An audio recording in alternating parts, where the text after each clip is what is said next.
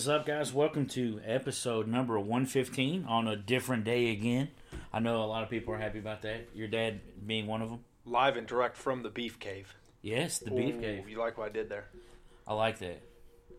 Sorry, we're we'll go ahead and warn you again. Next week's going to be on a different day as well.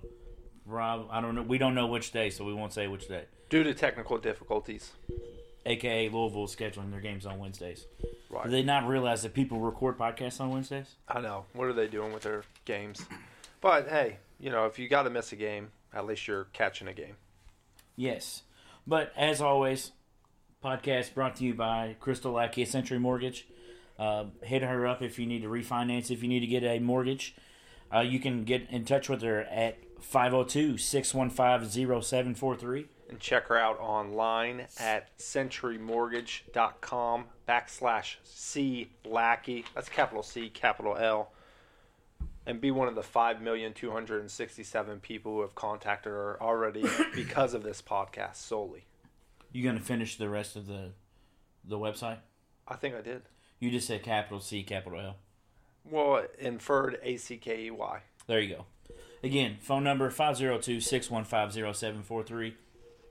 Uh, as always, Century Mortgage is an equal housing lender. MLS number 3925. Crystal Lackey, MLS number 1735979. 8675309. See, you say that, and then I, you know, I saw the meme the other day. Yeah, I the saw it cat as well. one that Matt shared, where they said that number, and the cat says 281-330-8004 Mike Jones. for sure. Hit him up on the low. I think everybody should know who that is, but I just wanted to make sure they didn't know. So, episode 115, coming in hot, dropping it back in the time machine. You actually showed me a video of a time traveler before we started it. Yeah, dude, that was nuts. No, that's not cool. I didn't enjoy it. It was Yeah, your face was like, bro, that's like messed up, man. It's very I mean, if you're changing time, you know what I'm saying? I think you should post that on the Facebook page so people can see that. Will you do that for me? I can do that. Yeah, because it was not something that I think I should live alone with that burden on my shoulders. I think other people need to bear the burden with me. Um, so check out the Facebook page because it is extremely odd video. And whoever that guy is, don't contact our podcast, please, just to be safe. We need to cover all the bases. So going back in our time machine, though, we're going back and giving you a little bit of fun facts about the number 15. Keeping it simple this week, as I've been told by the boss man to dumb it down. I've literally never said anything to you about it. Who other, said you were the boss man, bro? Other than then who are you talking about? well, I mean, I just wanted to get You you. were staring at me when you said this. I was backing you into a corner, so I was going to win one way or another there. Yeah. Uh, but 15 is the sum of the first five consecutive whole numbers. So that's one, two, three, four, and 5 if you're having a tough time counting at home. And 15 is the sum of those numbers. Now, we're bringing back the country data, I think is what we would call it, because 15 is the emergency number in Pakistan. So Ooh. I'm just saying, if you're ever in Pakistan and you're like, uh oh, got an emergency on our hands, you know, I'd advise you to do more than just dial 15, but 15 is like probably a good start. Um, also, keeping it sport related, in tennis, the number 15 represents the first point gained in, in a uh, match. So, or excuse me, in a game, whatever you want to call it. So, 15 love typically is what I'm up on my opponents. You know, uh, many people do love me, and I do score 15s on the reg. You know what I'm saying? So that's off the 10 chart. I'm scoring 15s. Um, but back to information about the points at hand. The age of a quinceañera, a Latina girl celebrating her 15th birthday. I mean, I think you had a pretty big quinceañera. It's 16, I thought. I'm going to be really disappointed if my facts are incorrect on that. I mean, I may be wrong, but I thought a quinceanera was supposed to be like a sweet 16. Well, I, may be completely wrong on that. I'm hoping you are because now you just kind of raised my eyebrows a little bit. Where I, I- you know, clearly I did my homework, and a quinceañera was stated that it was her 15th birthday. But I do know typically Americans do have a big 16th birthday. Um, I myself have never had birthday parties because I think they're overrated, as we've stated before on the past. Except for the gift getting, you know what I'm saying? Like that, that's legit. It's good for you to receive gifts, not to give them so much, but to receive them. Um, on moving on to the next one, Spanish bingo players actually refer to the number 15 as La Niña Bonita, and that's the beautiful girl. Quinceañera's 15th birthday. You're right. Thank you. Hallelujah, because otherwise, you know, I'd have lost all credibility on my intro. And listen, I'm not here to lose credibility.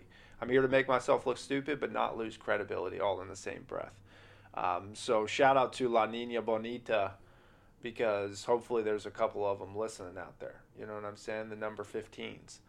Uh, in the UK, shout out to UK. They need it this week, right? oh, wrong UK. I, I love the fact that you're the first one to throw the throw the shade out there, it's not me. Right. You know, I was just stating that maybe they needed a little bit. They've been talked about enough this week, so uh, this is not the University of Kentucky. This is the country, um, or yeah, I think technically it's a country, right? Yeah, United Kingdom. their fans might be a little upset. I could I could see how that would come into play. Yes. Yeah. Um, but a minor can be sent to prison to await trial at the age of 15. So if you're ever traveling to the UK and you're above the age of 15, probably you don't want to do anything Yeah, that puts throw you in your prison. Ace in the hole. Maybe. well played, and it might be purple. Yeah. Yeah. So 15 is also a song composed by Beethoven. close Bach. Taylor Swift on her album Fearless. I love how you said composed. I thought I'd throw big words out today. So Yeah. sh- shout out to Zach Coleman, the biggest Taylor Swift fan I've ever met in my life. You might meet an 11 year old girl who will compete with Zach Coleman, but I'm pretty sure this um, husky bear of a man. it's so, here's the thing: is he more of a fan of Taylor Swift or Miley Cyrus? Well, no, the actual closer competition is Taylor Swift or Tim McGraw. I'm serious. This is a serious conversation. Oh man. But he was a big fan of Miley Cyrus as well too. You know, I think that flame has fizzled. I think it's still there deep down inside. You know, as a married man, I don't know if he's allowed to speak on these terms anymore. Uh, but I do know the last time I hung out with him. Actually, it wasn't the last time I hung out with him. Last time I went to um, Gatlinburg with him, he had the Taylor Swift concert on repeat on the TV until I was slamming my head into the wall, going, "Do we have to watch this again?" Now, it was a very theatrical event. I'll give her that, and you know, wasn't too sore on the eyes to look at. But I'm Oh just yeah, saying, for sure. Zach Coleman's a big fan. Shout out to Zach. Yeah. No shout out to Taylor Swift. Um, but moving on to the next one 15 is the number of minutes in one quarter of an hour. And 15 minutes past or before an hour is often known as a quarter past or a quarter to, respectively. Now, why whoever created time did not just make a quarter, you know, like like an hour? Why don't we have 100 minutes in an hour? You know what I'm saying? Like to me, that's just ridiculous. I don't know. One of the great questions in our time. What, Somebody, what do you? What are the the great questions of our time? definitely that's one of them. That's I top would, I would say that's up there. right. Is a hot dog a sandwich is up there? Who invented toilet paper originally, and what made them choose to invent toilet what did paper? they use before toilet paper? Yeah, I guess that would be leaves because people still do that when they go camping. I guess the real question is why do people enjoy camping? I guess that would be the real question. that's a very good question. I like camping in a cabin. I like just sleeping at my house. Cabins are pretty cool. Especially the ones that have Galaga games in there. I'm, I'm a Yeah. big fan of Galaga. Um, but there's probably a couple more we're missing. Those are just the ones that come to the forefront, right? Yeah, hot dog is a sandwich for sure. I, I'm not sure where the question was there, but I, I see what you did. Um, James Buchanan was the 15th president of the United States. Now, I know what you're saying. That's surprising to you as well. You Um, said it was somebody different last week. Yeah, because that was the 14th president, bro. Right, you you, you, won. that. You won this one. Yeah, you said that Abe Lincoln was the 15th president He's week. somewhere at 16th, maybe. 16th is actually correct. So, yeah, I mean, you're I knew I was. A, it was around there. you're getting some Man, I'm rusty, back. man. I haven't been in school in a long time. you know, I, I never left school because unfortunately my degree in crayon didn't work. Um, they declined that. But, it, anyways, back to James Buchanan. He's the only president to this date that was The what? Not married. I was waiting for you to guess, and Oh, clearly I was- you weren't guessing. Uh, no, I didn't know what you were saying. Only president who wasn't married. I mean, that's that's pretty impressive. So there was no first lady. So he didn't. well, So I mean- James Buchanan was just like in there, just bringing. He was just bringing Strange into the White House. the original. Dude had side pieces for the first lady. Like how many first ladies were in there with James Buchanan? I would, I, you know, I, I hate to allege, but I, I would say probably in this case at least thirty-seven. A decent amount. Yeah, I mean, if you're the president, bro, come on. There's people who are like, "Excuse me, sir, um, I would love to be." What do you refer to them as? A side- Strange side piece. Yeah, strange side pieces. I, I would say the applicants for that Talk, position. dude, talk about a pickup line. yeah, You, you picture going out to O'Shea's, be like, "Oh, what do you do for work? I'm the president." you know, I do picture myself saying that, but I don't see them believing me and it being true. So Like, you think if we went back in time, like with our current selves, we could be a president back then? uh, I can only speak for myself and say there's not a good chance. You know, um, So you're saying you would have voted for me in the back then? president of the chess club. I don't know, man. I don't. I'm not like terrible at chess, but I'm not very good. Yeah, probably not. I, I'm not very good either, but I, I do enjoy a good game of chess on occasion. Uh, but I don't think our chances are great for the president of the Bahamas, let alone the president of the Iowa. I don't know. You never Okay. know. Uh, Kentucky became the 15th state in 1792. So once again, we got to give Kentucky a little bit of a shout out because a couple of their fans are having a, a tough go at it as of recent. Well, I mean, if you think about it, when when votes are tallied, you know, you have the red side and the blue side. If you mix those together, it makes purple. right. Why that's why that I brought that up, I don't know. Maybe you guys decide. the relevancy there is uncanny as to what it could potentially be. But with that being said, we're moving on to your favorite segment and my second favorite segment, and it's Who Am I? Oh, here we go. officially naming it Who oh, Am I? by the way, I need to to shout out a couple people. John said that he got your Stefon Diggs one when you mentioned the scholarships. John's the ringer in this whole thing. Like, Yeah, I, other people need to start texting us and letting texting me or texting you and letting us know when you got them or if you got them. Don't text me unless you're a 15 um, La, Bonita, La Nina Bonita. You know what I'm saying? But I mean, text beef if you want to. Yeah, you can text me. Right. The other one he said he got late. Matt Talley said he got the second one with extra hints. Got the first one on hint number six. See, So- I told you those bonus hints were going to come in handy, though. I, I'm a man of the people, and I want these people to win because I am for them, and I'm a dealer for the people, Tony.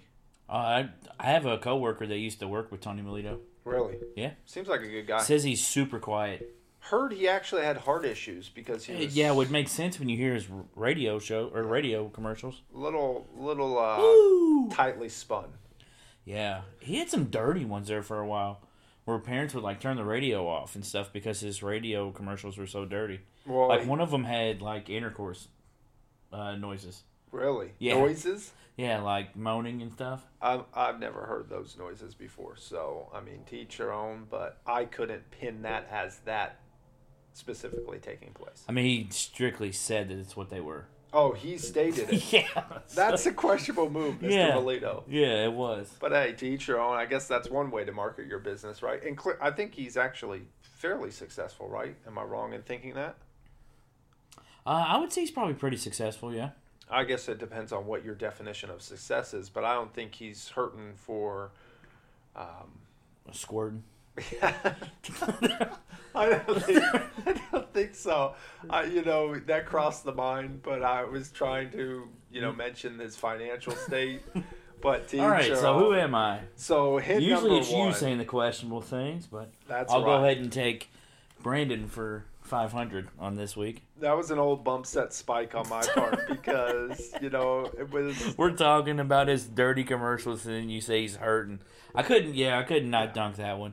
You Yes. threw it up there off the backboard, and I dunked it in. I was hoping that people at home were going to get it without me even saying it, but you know what? If you want to throw it out there, I'm I'm perfectly. I hesitated, it. like, should I say it? And I was like, yeah, I might as well. Yeah, I mean, All right, here we go. Who the other I? day it was squirting coming down from the snow and everything, so that's maybe what you were referring to. You know what I'm saying? Like he needed a good rain. His grass was wasn't growing properly. Yes. But on to the who am I? Individual number one. First hint. Born in Milwaukee, Wisconsin. Ooh. The great city of Mil. Actually, I don't know if it's really that great. Never been there. I wouldn't mind going up there for a basketball game. Yeah, I wasn't there for long, so that's why I shouldn't say the, the word great. But I would like to see the Bucks play. I mean, I think they have a fun team. Um, they also have a couple other teams there in college and other divisions as well too. They're Yeah, fun to watch. Uh, Marquette's up there, I think. yeah, Jordan Howard would be very fun to watch this year. So would Markus Howard. Markus Howard would be the more fun player to watch. but you know, Jordan Howard seems like he's going to be good in the future. Didn't you all cut him? Um, probably. I don't know. I can't No, remember. actually, he's Running back for the Eagles, I thought. He's not cut. He's definitely our number one option without Miles Sanders. Anyways, on to hint number two. On January 31st, 2007, his long term companion sued him for $200 million for ending their relationship agreement. She claimed Sprewell agreed to. I just said the freaking name. You did. What an idiot. You know what? I specifically copied and pasted these and took the name out earlier when I put his, and I clearly did not. Like as soon as I start reading it, Oh, so man. anybody who didn't catch it, you didn't hear that name. Don't rewind it. Don't cheat it. And I guess you're getting on hit number two, John and Beef. But yeah. for everybody else, um, I- I'm legitimately going to listen to these. I'm going to tell you when I actually would have gotten it, though. I'm writing it down, but I'm going to tell you. Uh, I'm going to be 100% honest with you, and I'll say this is when I would have gotten it. Good. I Okay? appreciate I'll, that. I'll 'cause at least do that. I won't make that mistake again, as I haven't made that I was like. I was like, what? Why did he just Did he really just say that? Uh, But anyways, she claimed that he agreed to support her and their four children through college. I'll be honest with you. So far, I would not have known it. That's a tough one, and that's why they're hit number one and two. You know what I'm saying? Like the where he's from area gives you a general picture. The second one is usually not a huge help. This one was very unique, but not a big help. Uh, hit hit number three. Now this one might be a little help to you, but not the average person. But in college, he actually had three other players on his team who went to the NBA. Now one of them is most known, notably, but the other two were not well known individuals. Um, we'll give a bonus hint of who that was later on, just in case. Uh, hint number four, you selected 24th overall in the draft, and he started 69 games that year. So I didn't want to list you the year because I feel like that's too big of a hint for number four. But I'm still being honest. So far, I still would not have gotten it. I think if I gave you the bonus hint on hit number three, that would be a huge help.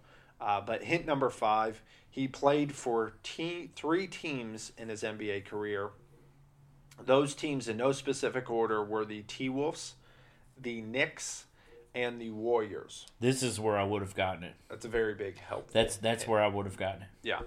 Uh, hint number six he is a four time NBA All Star.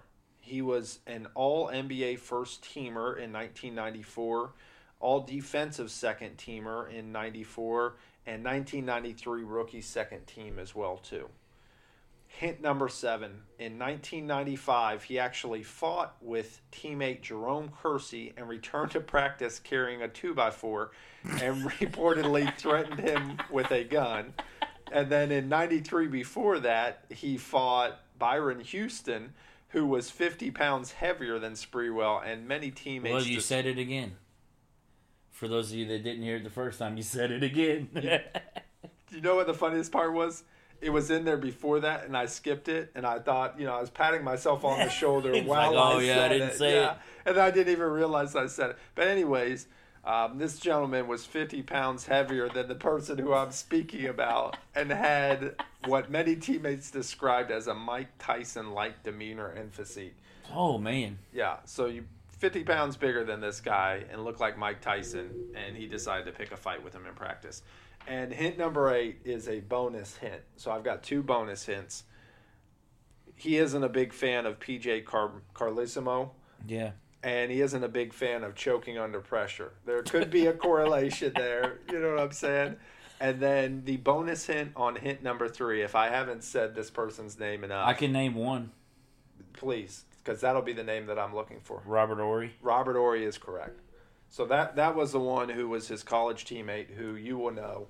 Robert Horry is that man. I don't know the other two teammates that played in the NBA though. You wouldn't if you read their names. You might not even know them. I, I can't recall them off the top of my head, but I was very surprised when I saw them, and, and I don't think they had illustrious NBA careers. So after almost saying his name four times in there uh, on my paper, and then actually doing it Make twice, sure on the second one that you have the name marked out. Yeah, I'm hoping that was. I think I was so intrigued by the Stories with him. Yeah, because they were all fighting, and it was great stories. I was probably my favorite research I've done in a while on an individual. Um, because you remember them, but then you hear extra stories and then different angles of it. It's like, oh yeah, that's pretty sweet. So, who am I on the first one? Apologize to give it away, but hopefully you didn't hear it right. Either time. Good way to ruin the best segment in the show. So you're welcome for that. Uh, either time is correct. Who am I number two? Let's see if I can get this one correct, right? So, hint number one, person number two, he was born in Tyler, Texas. Now, I don't know where Tyler, Texas is, but it's kind of a cool city. It's in Texas. That's that's a good answer. Texas is a pretty small state, so I, I could probably draw it on on a map right away. Um, he's the son of a former MLB player. Now I think that one is a valuable hint at hint number two. That's probably a team in which it was seated too low. You know what I'm saying? Uh, hint number three. On May 2017, May 12, 2017. Sorry, I had to make sure I didn't have his name on there because I'm notorious for doing that tonight. He and three friends. You see how I put the he there because that's grammatically incorrect. So clearly I erased his name on this one. he and three friends were robbed at gunpoint in his hometown of Tyler, Texas, after getting out of their vehicle in a driveway. So a car pulled up carrying two men that approached the group, and one of the suspects gestured as if they had a weapon and demanded property. Um, authorities were later able to locate the vehicle and arrest the subjects, but this individual lost a little bit of street cred with me. Not even seeing a gun, just gesturing that they had one and then giving up all of his belongings, right? Hint number four he has an endorsement deal with the following companies. Now, this one will be helpful as well too. Essentia Water, you love that water, great water. True or false? I mean, it's essentially water. It's. It's that's a fair point. I don't know if it's filtered or if it's spring water, but I know you don't like spring water besides Fiji. Fiji um, is the goat. Which is amazing that you like Fiji because I've seen your reaction to other spring waters and it's not been. I think it was just that one spring water was You terrible. You said it was asbestos water. I quote you. I would never forget. It- yeah, Asbestos water is what you called my water. it definitely wasn't as best as I've had. it, was, very comical that neat, that evening. Clearly, it stuck with me. Hint also in Most of the time, four, mesothelioma will. So Yeah, you got to watch out for the miso. Miso, multiple things, but yeah, I was thinking me so thirsty after I drank that bottle of water. That was terrible. Yeah.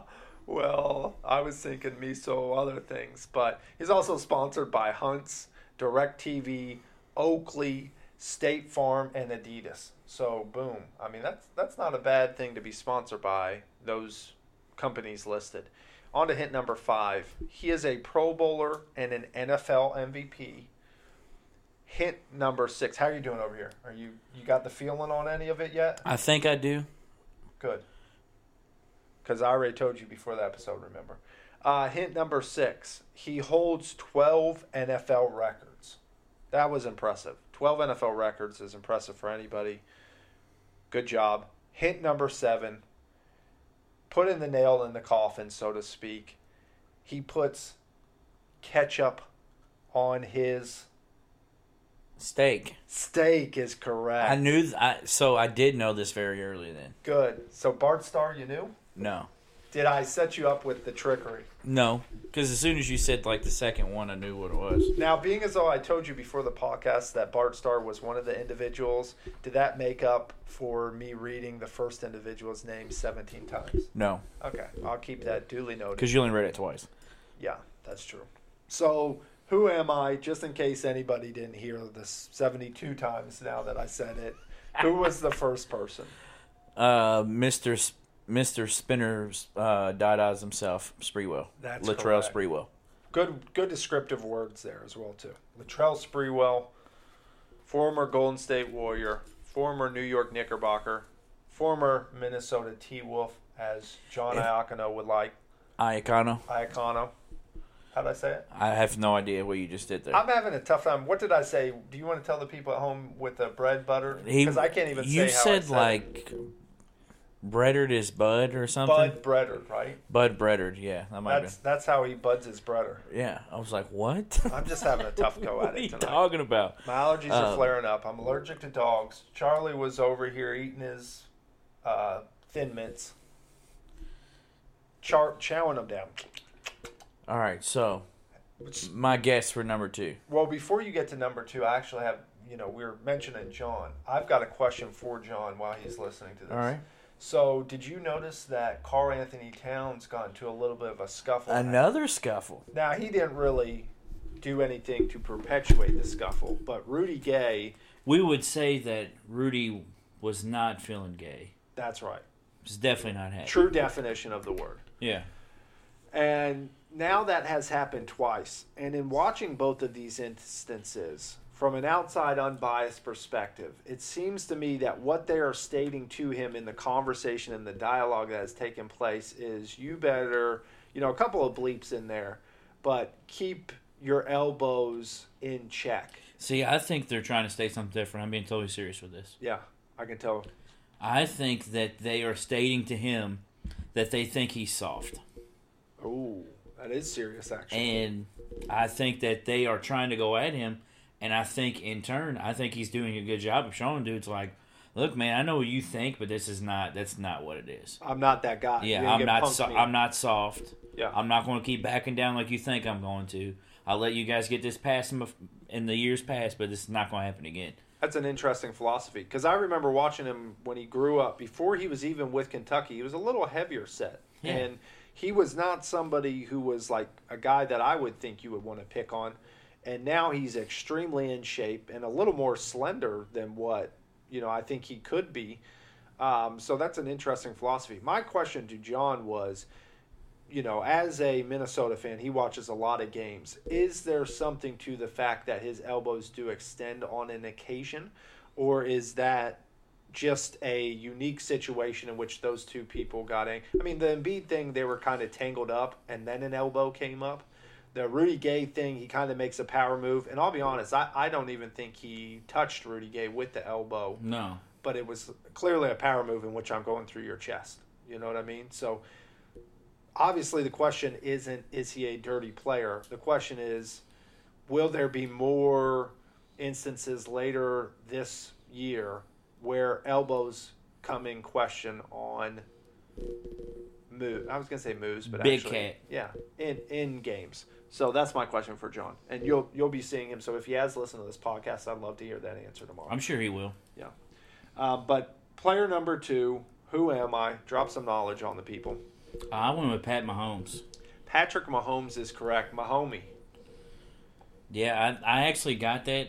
What was the second hint? Second hint was born in Tyler, Texas. That was honestly. no, no, no. Second hint was former MLB player, son of a former MLB. I didn't player. know that. Really? No. I feel like when he Maybe it was the third hint when I got it. third hint was the uh, getting robbed at gunpoint. And I didn't know that story, but it just, I don't know, it just felt like something that would happen to Pat Mahomes. Actually, I could see that because, like I said, I lost a little bit of street cred for him. I think the fourth one was the one that gave you away. The hunts. I mean, I No, I'll be honest with you. Like, I was already, think. I felt like I was already thinking it towards the beginning.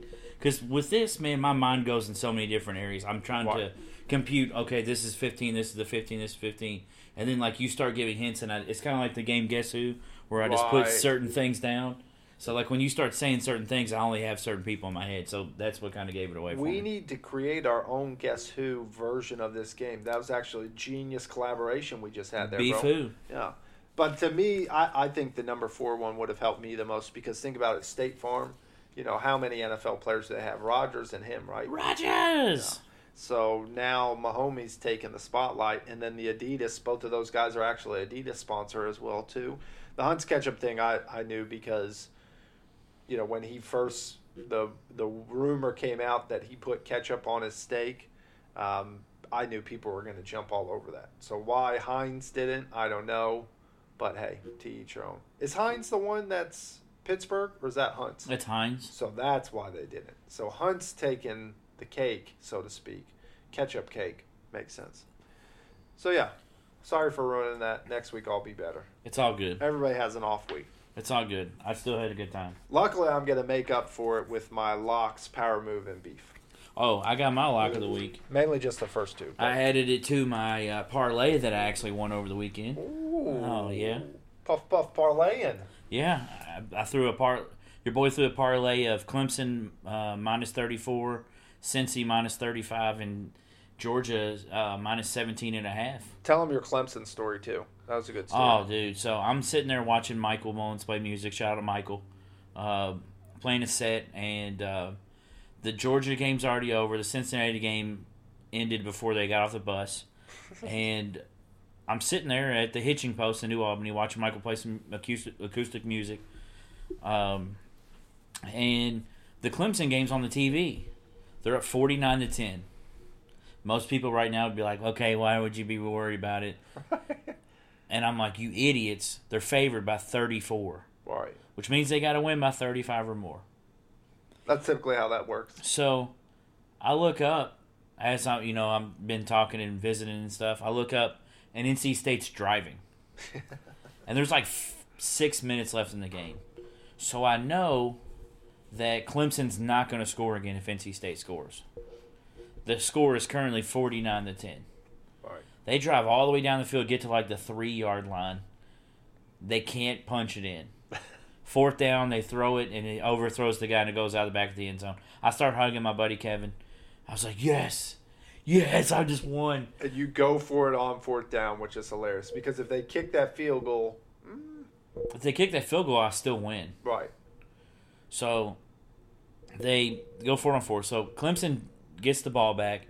They drive about 30 yards to about the 35 yard line or so. Get to fourth down and they punt it. Still feeling a little antsy because there's like two and a half minutes left. And I was like, oh, God, dude. I know what's going to happen. One of these four string Clemson defenders is going to let some guy get past him.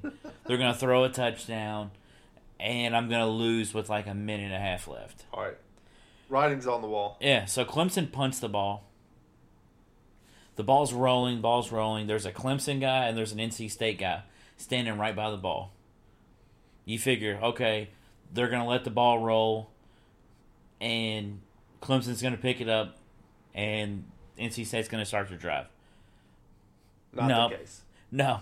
The guy from NC State, like an idiot, tries to dive on the ball, hits the ball, and it comes out, and Clemson gets the ball back.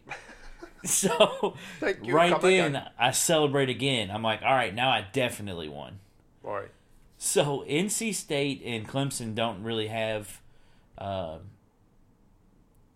there's a little bit of bad blood between them. So, Which is forgot to- hilarious because the article I read clearly stated that Dabo did not have any ill will towards. Yeah. Because the stuff came up with him and Dave Doeren when Dave Doeren kind of called out Clemson for having a uh, laptop on the sideline or something, Yeah. and there was nothing there, and he got a Dabo got kind of annoyed with the question, so there was already a little bit of bad blood between them.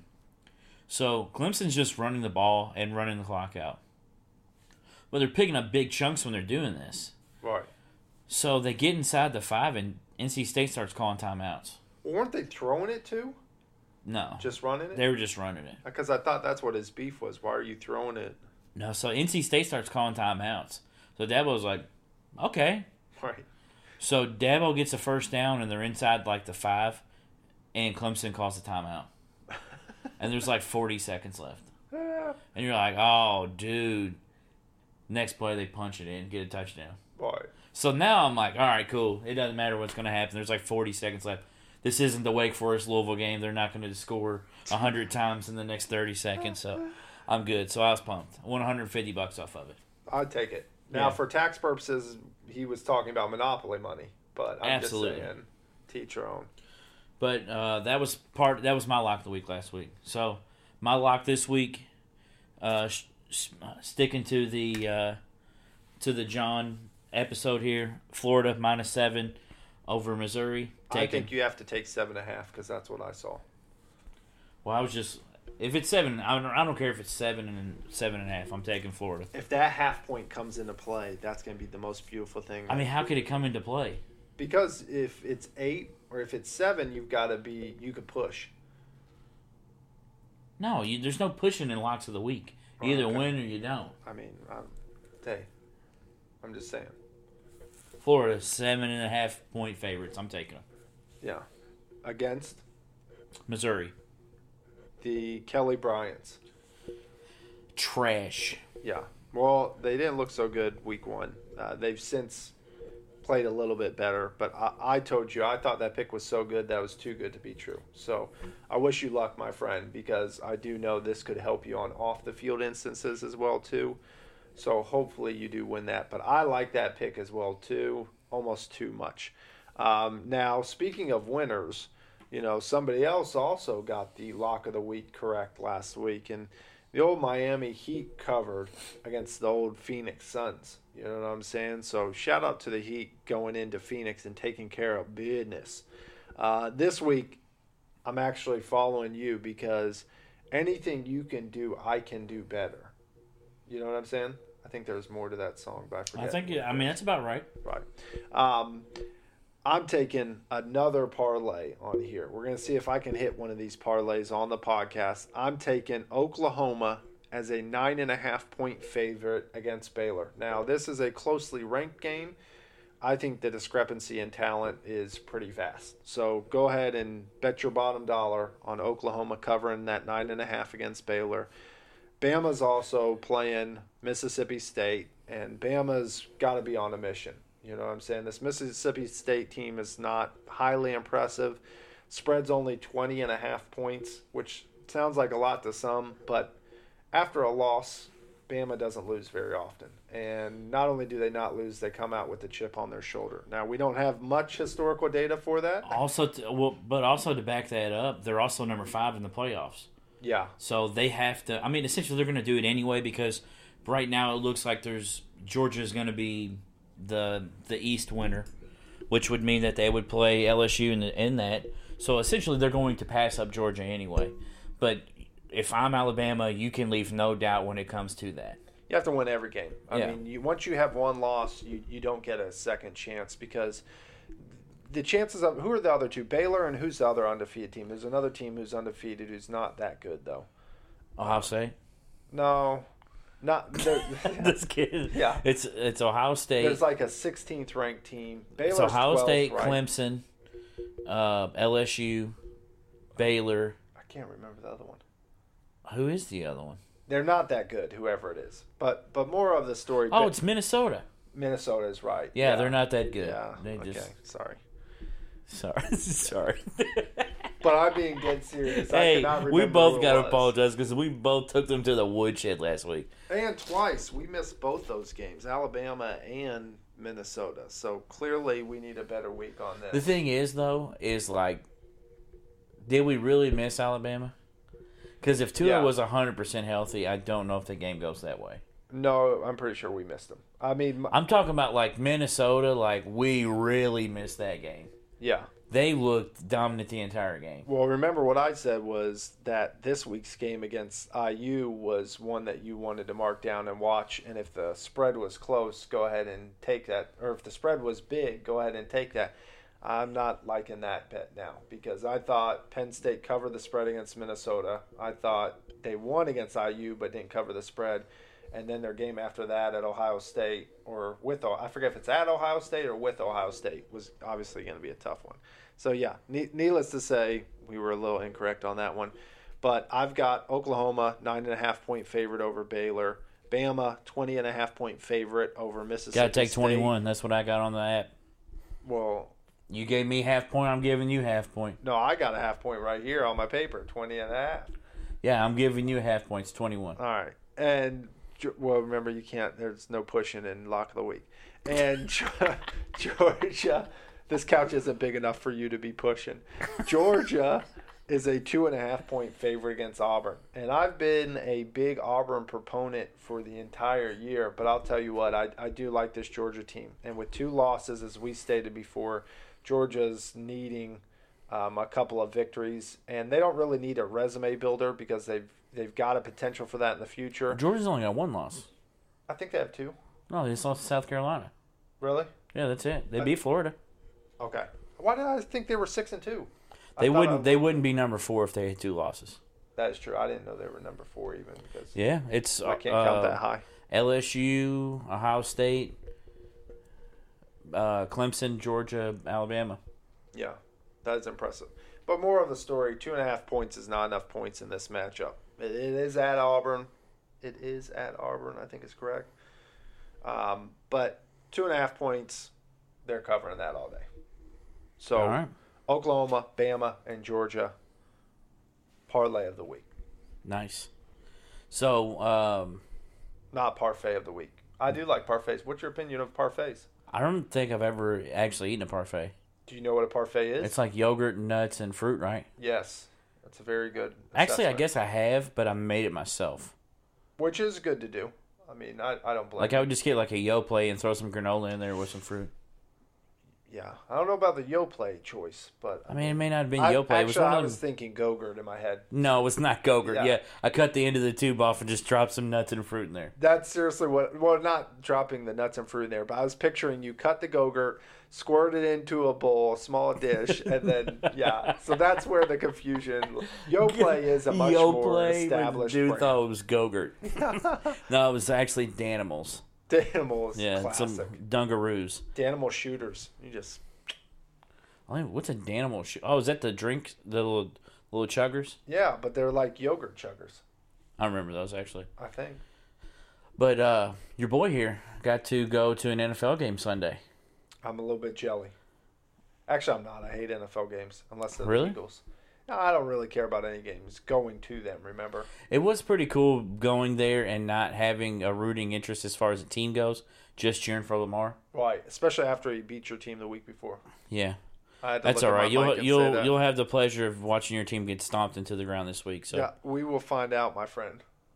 I think I've already found out what's going to happen. I hope the ground is nice and cold and firm so that we can't be stomped into the ground. But so it'll hurt more when I- we stomp you into it. I think it's going to be an uphill battle for you, brother. For us, it's an uphill battle for the Patriots against you all. Yeah, that's correct. I'm just saying. The I'm not going to has- get. I'm not going to get to watch it. Just to let you know, Why? Louisville game, five o'clock. Oh, I will be at it. Priorities, man. Now, do you want me to text you during the game? I'll be keeping up with it. You know I wouldn't do that anyways. Which, I mean, you. I Unless don't, you were winning, then I might text you. But if yeah, I was, I mean, I don't care either way. Right. With me and you, we have that. Like we don't ever really talk crap to each other about it until we get on here. That's what's crazy is like Right. when we're not on here, we don't ever really talk crap. But when we're on here, it's like crap talking the entire time. don't show them the fourth wall. But the reality is, if you have a vested interest in the team, your team is going to lose at some point. Yeah. Especially, let's give you an example: ACC, you know, North Carolina. Wait, let's give them an example. Evansville and Kentucky played. Yeah, I recall this. Which I actually, so I, I should mention, I was not watching that game. Did you Oh, I watched it? the entire game. So I was watching the Cavs blow the lead against the Sixers. That's because freaking Tristan Thompson decided he was going to break a one man press, Dude. spin move, and shoot it from almost half court. craziest thing. When I was watching it, he has somebody. I think it was Chetty. I think he had Chetty open right at half court, and he's looking at him like, "Give me the ball, give me the ball." And then Tristan just goes to town. I'm like, "What is he doing?" And I see him shoot, and I know like it was off a missed shot, so it hit the rim. They had 14 seconds. He goes back there and retrieves it. So by the time he gets it, there's like eight seconds. I felt like I was watching Greg in an open gym.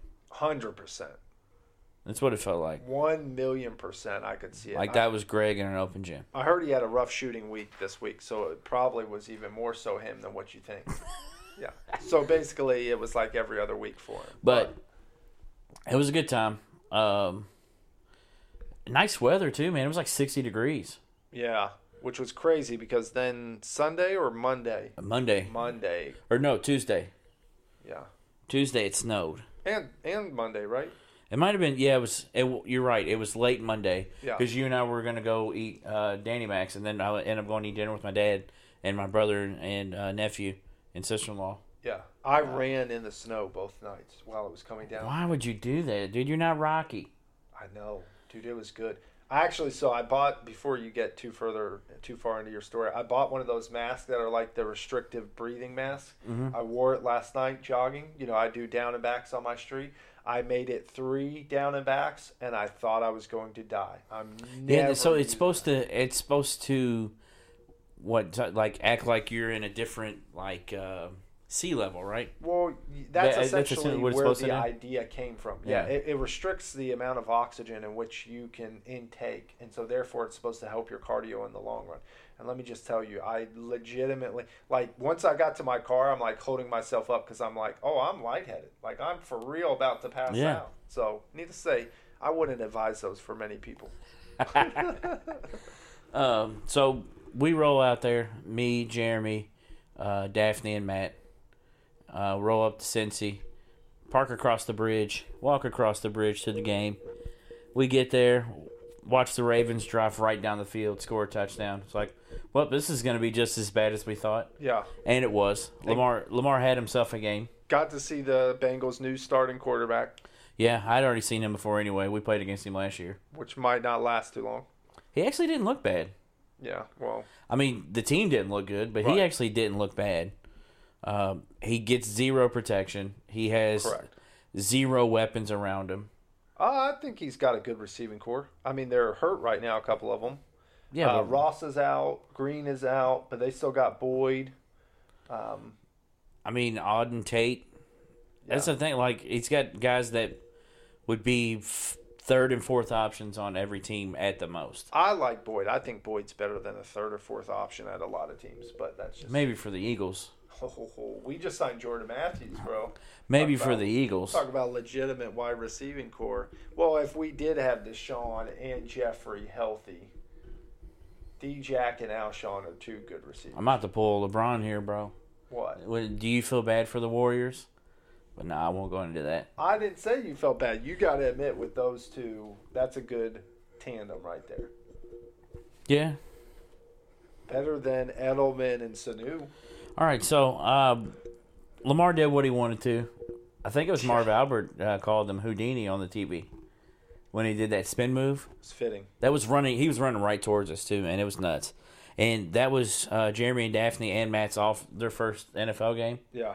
So like I'd been to the Patriots Colts game in Lucas Oil. Me and Troy went went there Yeah. back in the day, and um, so that was pretty cool for for them to see their first experience to see their their first experience to be with Lamar doing what he did against the, the A highlight Bengals. that we'll see for decades to come. yeah, yeah. So Which the closest person to tackling him on that play was his teammate was Hollywood Ingram. Hollywood Brown or yeah it was Ingram. You're right, Yeah. twenty one. Yeah. Which I'm like, what are you doing, dude? Get out of his way. Like he's slowing him down. Like he goes to run in front of him, and Lamar's like pushing him in the back. Like get out of my way. So during that game, there was MVP chants. There were a bunch of chants, but you know what? One chant that you could hear throughout the entire stadium. U of L. No, the Cards chant. Oh, C A R. Wow, it's close. Yeah, I mean you you're essentially right, but it was nuts at one point. So after he scored a, he threw that touchdown. I'm sorry to Hollywood Brown later in the game. Yeah. It was like I was like, oh man, like this is there's a lot of Louisville fans here. Yeah, it doesn't surprise me. I mean, they they come out big and supported him, and obviously with his success, you know the the cockroaches come out of the cracks at that point. Well played, well played. yeah. So uh, after that, we walked a few blocks. We were gonna get some wings at a place called Knockback Nats, but you couldn't even like get close to getting a seat. Is that uh, some specialty place? I mean, yes, the the uh, Jeremy and Daphne both were raving about their wings. Uh, said their smoked wings are very, very good. I thought you didn't like smoked wings. I've never had. I've never really had smoked wings. Mm, that must have been somebody else who I was talking to about. I know my father hates smoked wings. His, he thinks they're burnt, is what he said. he does. Uh, hey, by the way, Friday, Yeah. D- Friday. was DJ's party, but before that, we had a work. I had a work get together. Yeah. We had uh, we went bowling at Sports and Social Club. Really. Surprisingly, their sweet Thai chili wings. Very, very good. Really? I Like- like sweet Thai chili. Really, really good. Like they didn't even taste like what I would think of a sweet Thai chili tasting like. I thought you didn't like spicy, so there's no twang to it. Nah, not really. Like I, here's the thing with stuff like that. Like I can deal with a small kick. If I feel like the kick is overtaking what the flavor should be, Right. I'm not a fan. You can't have heat just to have heat. Exactly. Like I'm not a fan of having that. If it has heat to go with the flavor, I'm fine with it. So speaking about heat to go with the flavor, so the other day I was challenged by my niece and nephew in a hot sauce challenge. You know, I collect hot sauces, Okay. right? So the El Yucateco uh, habanero sauce is probably one of the, you know, toastier, lower level hot sauces that we have allowed them to try. And so our good buddy Greg, who you mentioned previously, had told me that sriracha is super hot, right? So I sent him a text message Saturday of loading up a tortilla chip and crushing the sriracha and basically said, you know, this is not hot at all. This is child's play. Yeah. And so I had to one up myself, right? So I'm talking to my niece and nephew and I go, hey, videotape this for me, right? And I show them I'm putting a bunch on a chip. And then on the camera, you see me looking at the chip going, eh, nah, who needs a chip? And then just tip the bottle of Sriracha. Oh no! and just go to town, just start chugging it. And, you know, hindsight being 2020 is not my finest moment because even though sriracha is not spicy, it's kind of like a, a tangy ketchup. So, like, the texture of just having a mouthful of ketchup is what you can imagine. Very tough not to regurgitate. Um, almost as tough as not regurgitating after eating two whole pizzas and then jogging the other night as well too. So it's like one A, one B. But yeah. So speaking about hot, chugging sriracha is not the best idea for anybody out there. Yeah. either. So I don't even remember what I was talking about there. Your wings and Oh yeah, so their wings, man. Yeah. their wings were solid. So that's definitely a, a check out at Sports and Social Club. How was your bowling? Uh, Did you break hundred? yeah.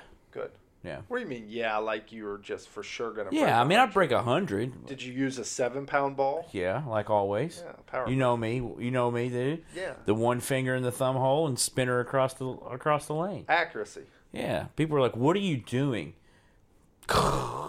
Plow. Yeah, I'm out there looking like Twinkle Toes Fred Flintstone. dude. Knock them down, Betty, out there. So after the game's over, uh, we go to knock we go knock, knock back net, sitting there for like five minutes. We're like, all right, we're not getting a seat. So Matt's like, let's just find a burger. And he was like, I've been hearing a lot about Wahlburgers. I didn't even remember there was a Wahlburgers in Cincy either. By Yeah. the way, So I knew you would appreciate this. I love this. So we walked to Wahlburgers. Greatest actor of our generation. I'm not Um, talking about Donnie Wahlberg either. Mia Khalifa. Oh no, she's not acting. True.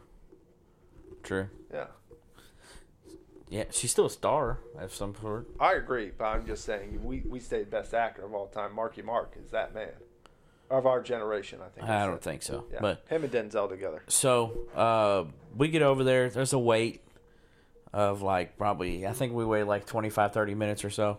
Understandably so. Uh, we sit down. Service is a little bit, eh. It wasn't like, oh my goodness, like the complaining or anything like that, but just, it wasn't the best. I'm surprised they aren't like the Five Guys model where you kind of walk up, put your order, and then go sit down and wait for a type of deal. I could see that. Yeah. So, um, we we we order some food. Matt orders a uh, appetizer mac and cheese, which gets there with his food. So that's part of the thing. Ooh. Uh, He was happy about that. he wasn't he wasn't upset about it. Let's say that. Yeah. Uh, Mac and cheese, I, I feel like, is one of those things that if you order it as an appetizer and you get it with your meal, that's not the end of the world. yeah. Like a salad, uh, I'm not a big fan of So that. Daphne ordered a salad, but that was her meal. But it was a burger salad. a burger salad? Yeah, and I was like, that sounds really disgusting and weird. You know what else sounds disgusting and weird? We've got a potluck tomorrow and somebody's bringing cornbread salad. You're bringing cucumber salad. Yeah, that's delicious, bro. No, it's not. Listen, don't hate on the cucumber I gotta salad. give you a till try recipe it. of something, bro. No. That will knock the socks off of said coworker that we were Listen. talking about earlier. They're pretty, well. I'm not worried about that. Those socks are knocking. The the reality is that a cucumber salad oh is Oh phenomenal, gosh. bro. Cucumber salad is so whack. That's No. so whack, dude. Listen, it's not as whack as what you think it is because you dice up cucumbers, you put some Roma tomatoes in there, you put some red onions in there, you put some green bell peppers in there. You know, I'm actually going with Parmesan cheese tomorrow instead of my preferable pepper jack cheese because we've already had complaints that it'll be too spicy.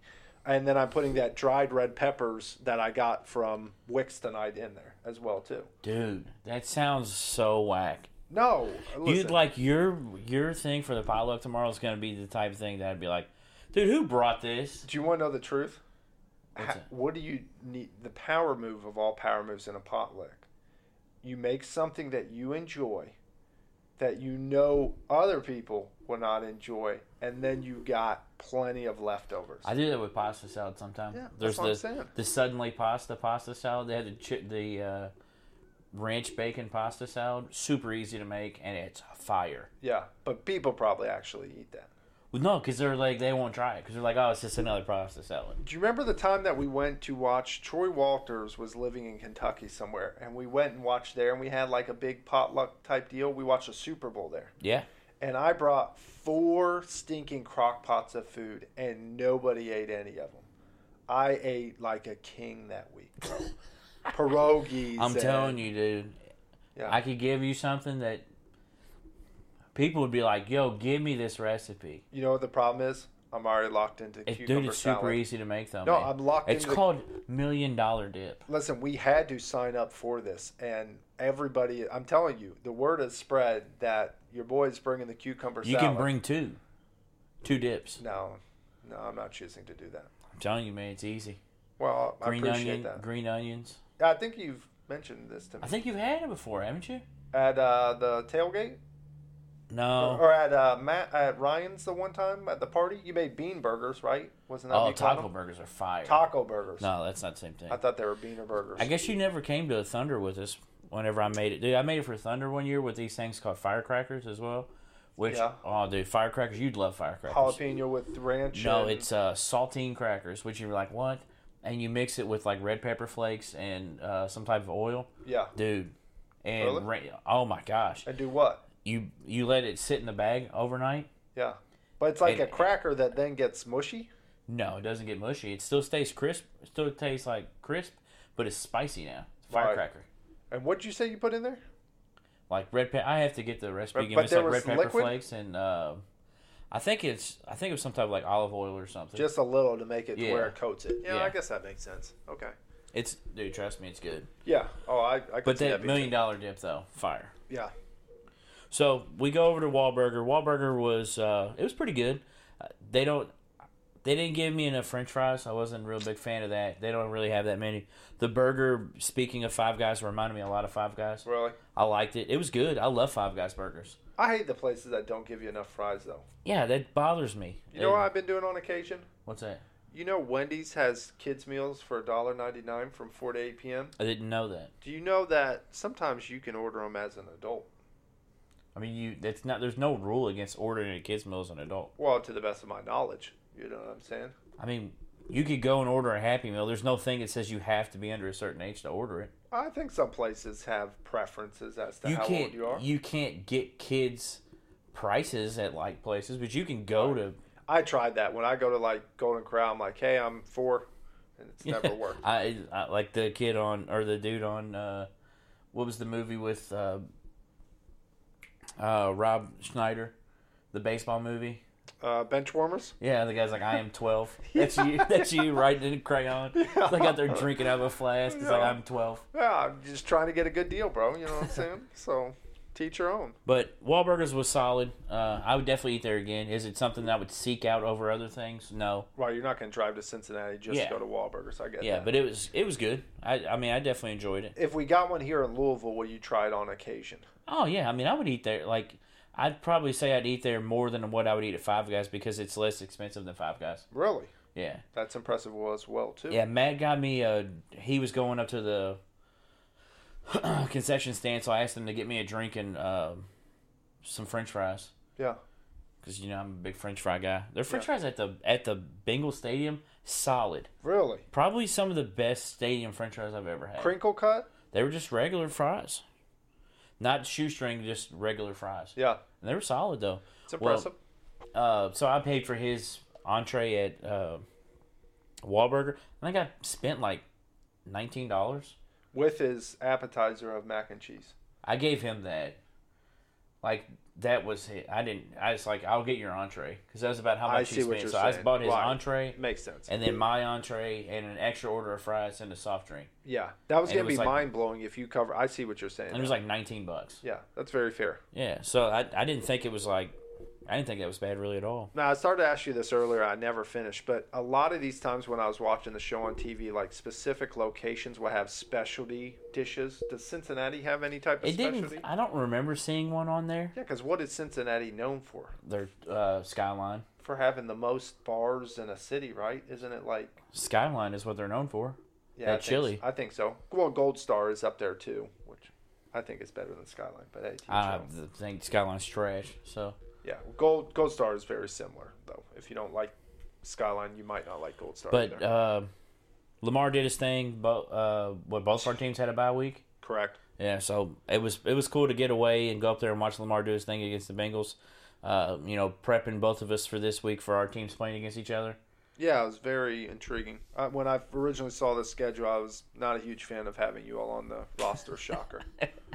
Yeah, Or I mean, the uh, schedule. it's one of those things, man, where as long as Brady's there, we're never going to forget you all beating us in the Super Bowl. So it's probably not going to be a good thing during the regular season. Yeah, So especially coming off a bye week. If Yeah. you, you give Belichick two weeks to game plan a team. That's always interesting. But I do think the Eagles are uh, um, hopefully turning a page and making some progress. I don't know if you saw the whole DeSean Jackson thing, but now he's out for the entire season. it's kind of sad to be honest Very with you because I, I feel like this may be the end of the road for him.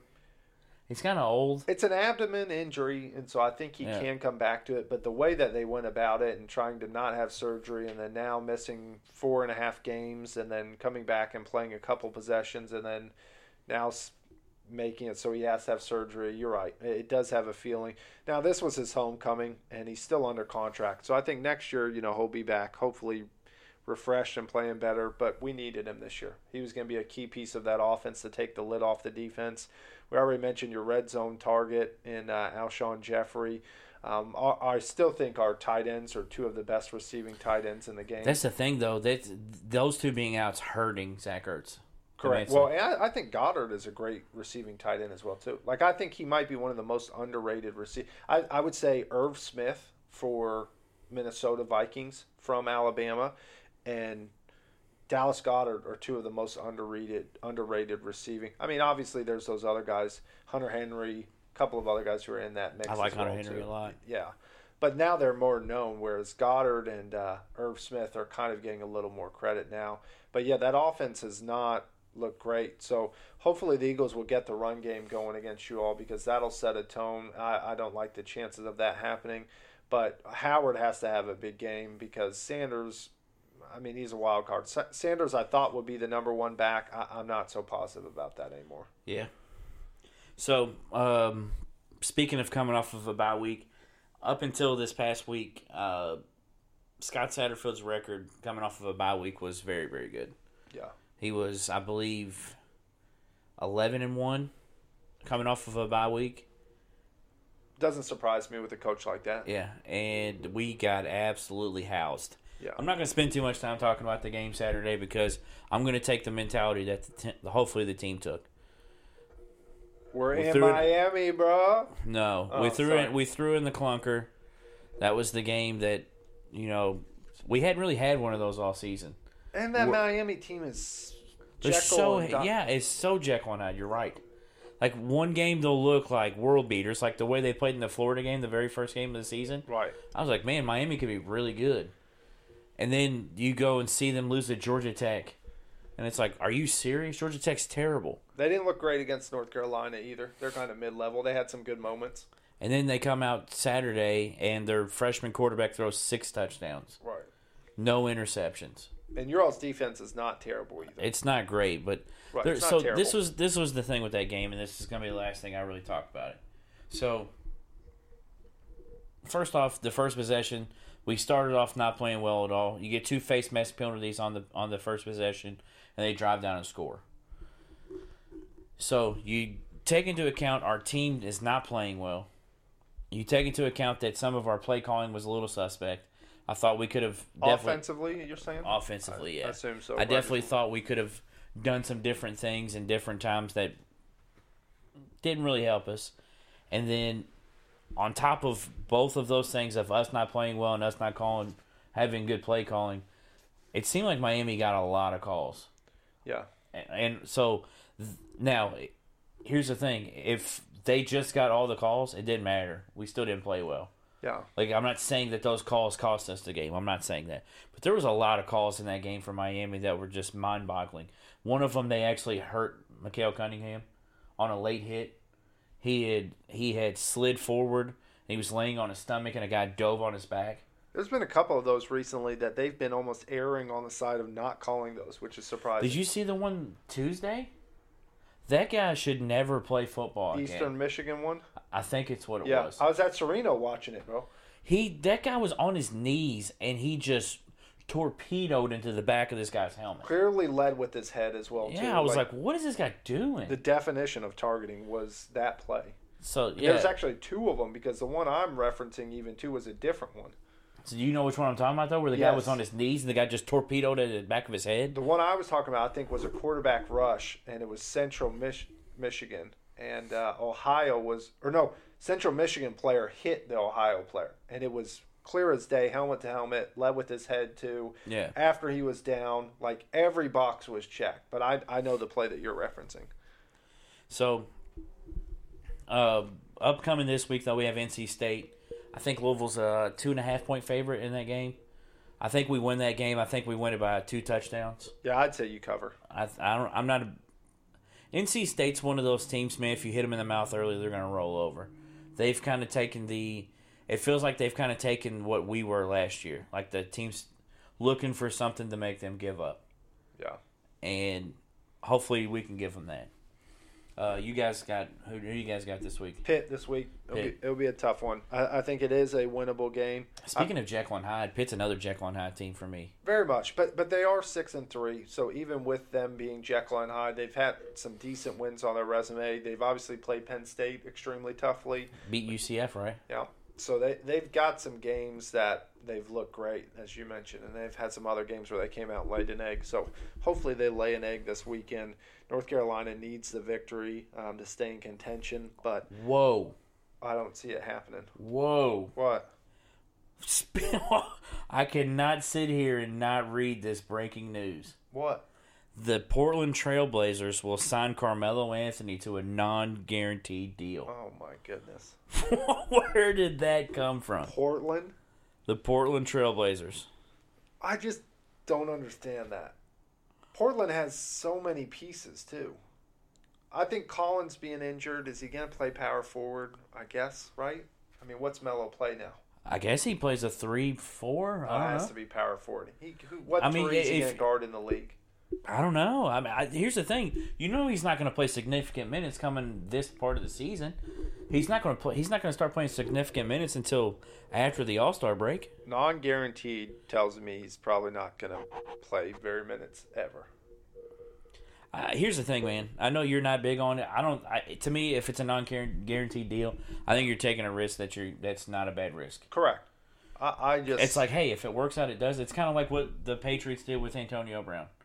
Right. If you get him here and he plays like what you think Carmelo Anthony can, awesome. We got Carmelo Anthony on this team that was that needs could use another score. You know what the difference is, though? I, I think Portland was expected or projected to be a top. I, I would say potentially compete for a home court advantage in the playoffs. So you're saying you think this takes them out of it? No, I, that's not what I'm saying. I'm saying think about this is their mentality, right? They come into the season with extremely high expectations.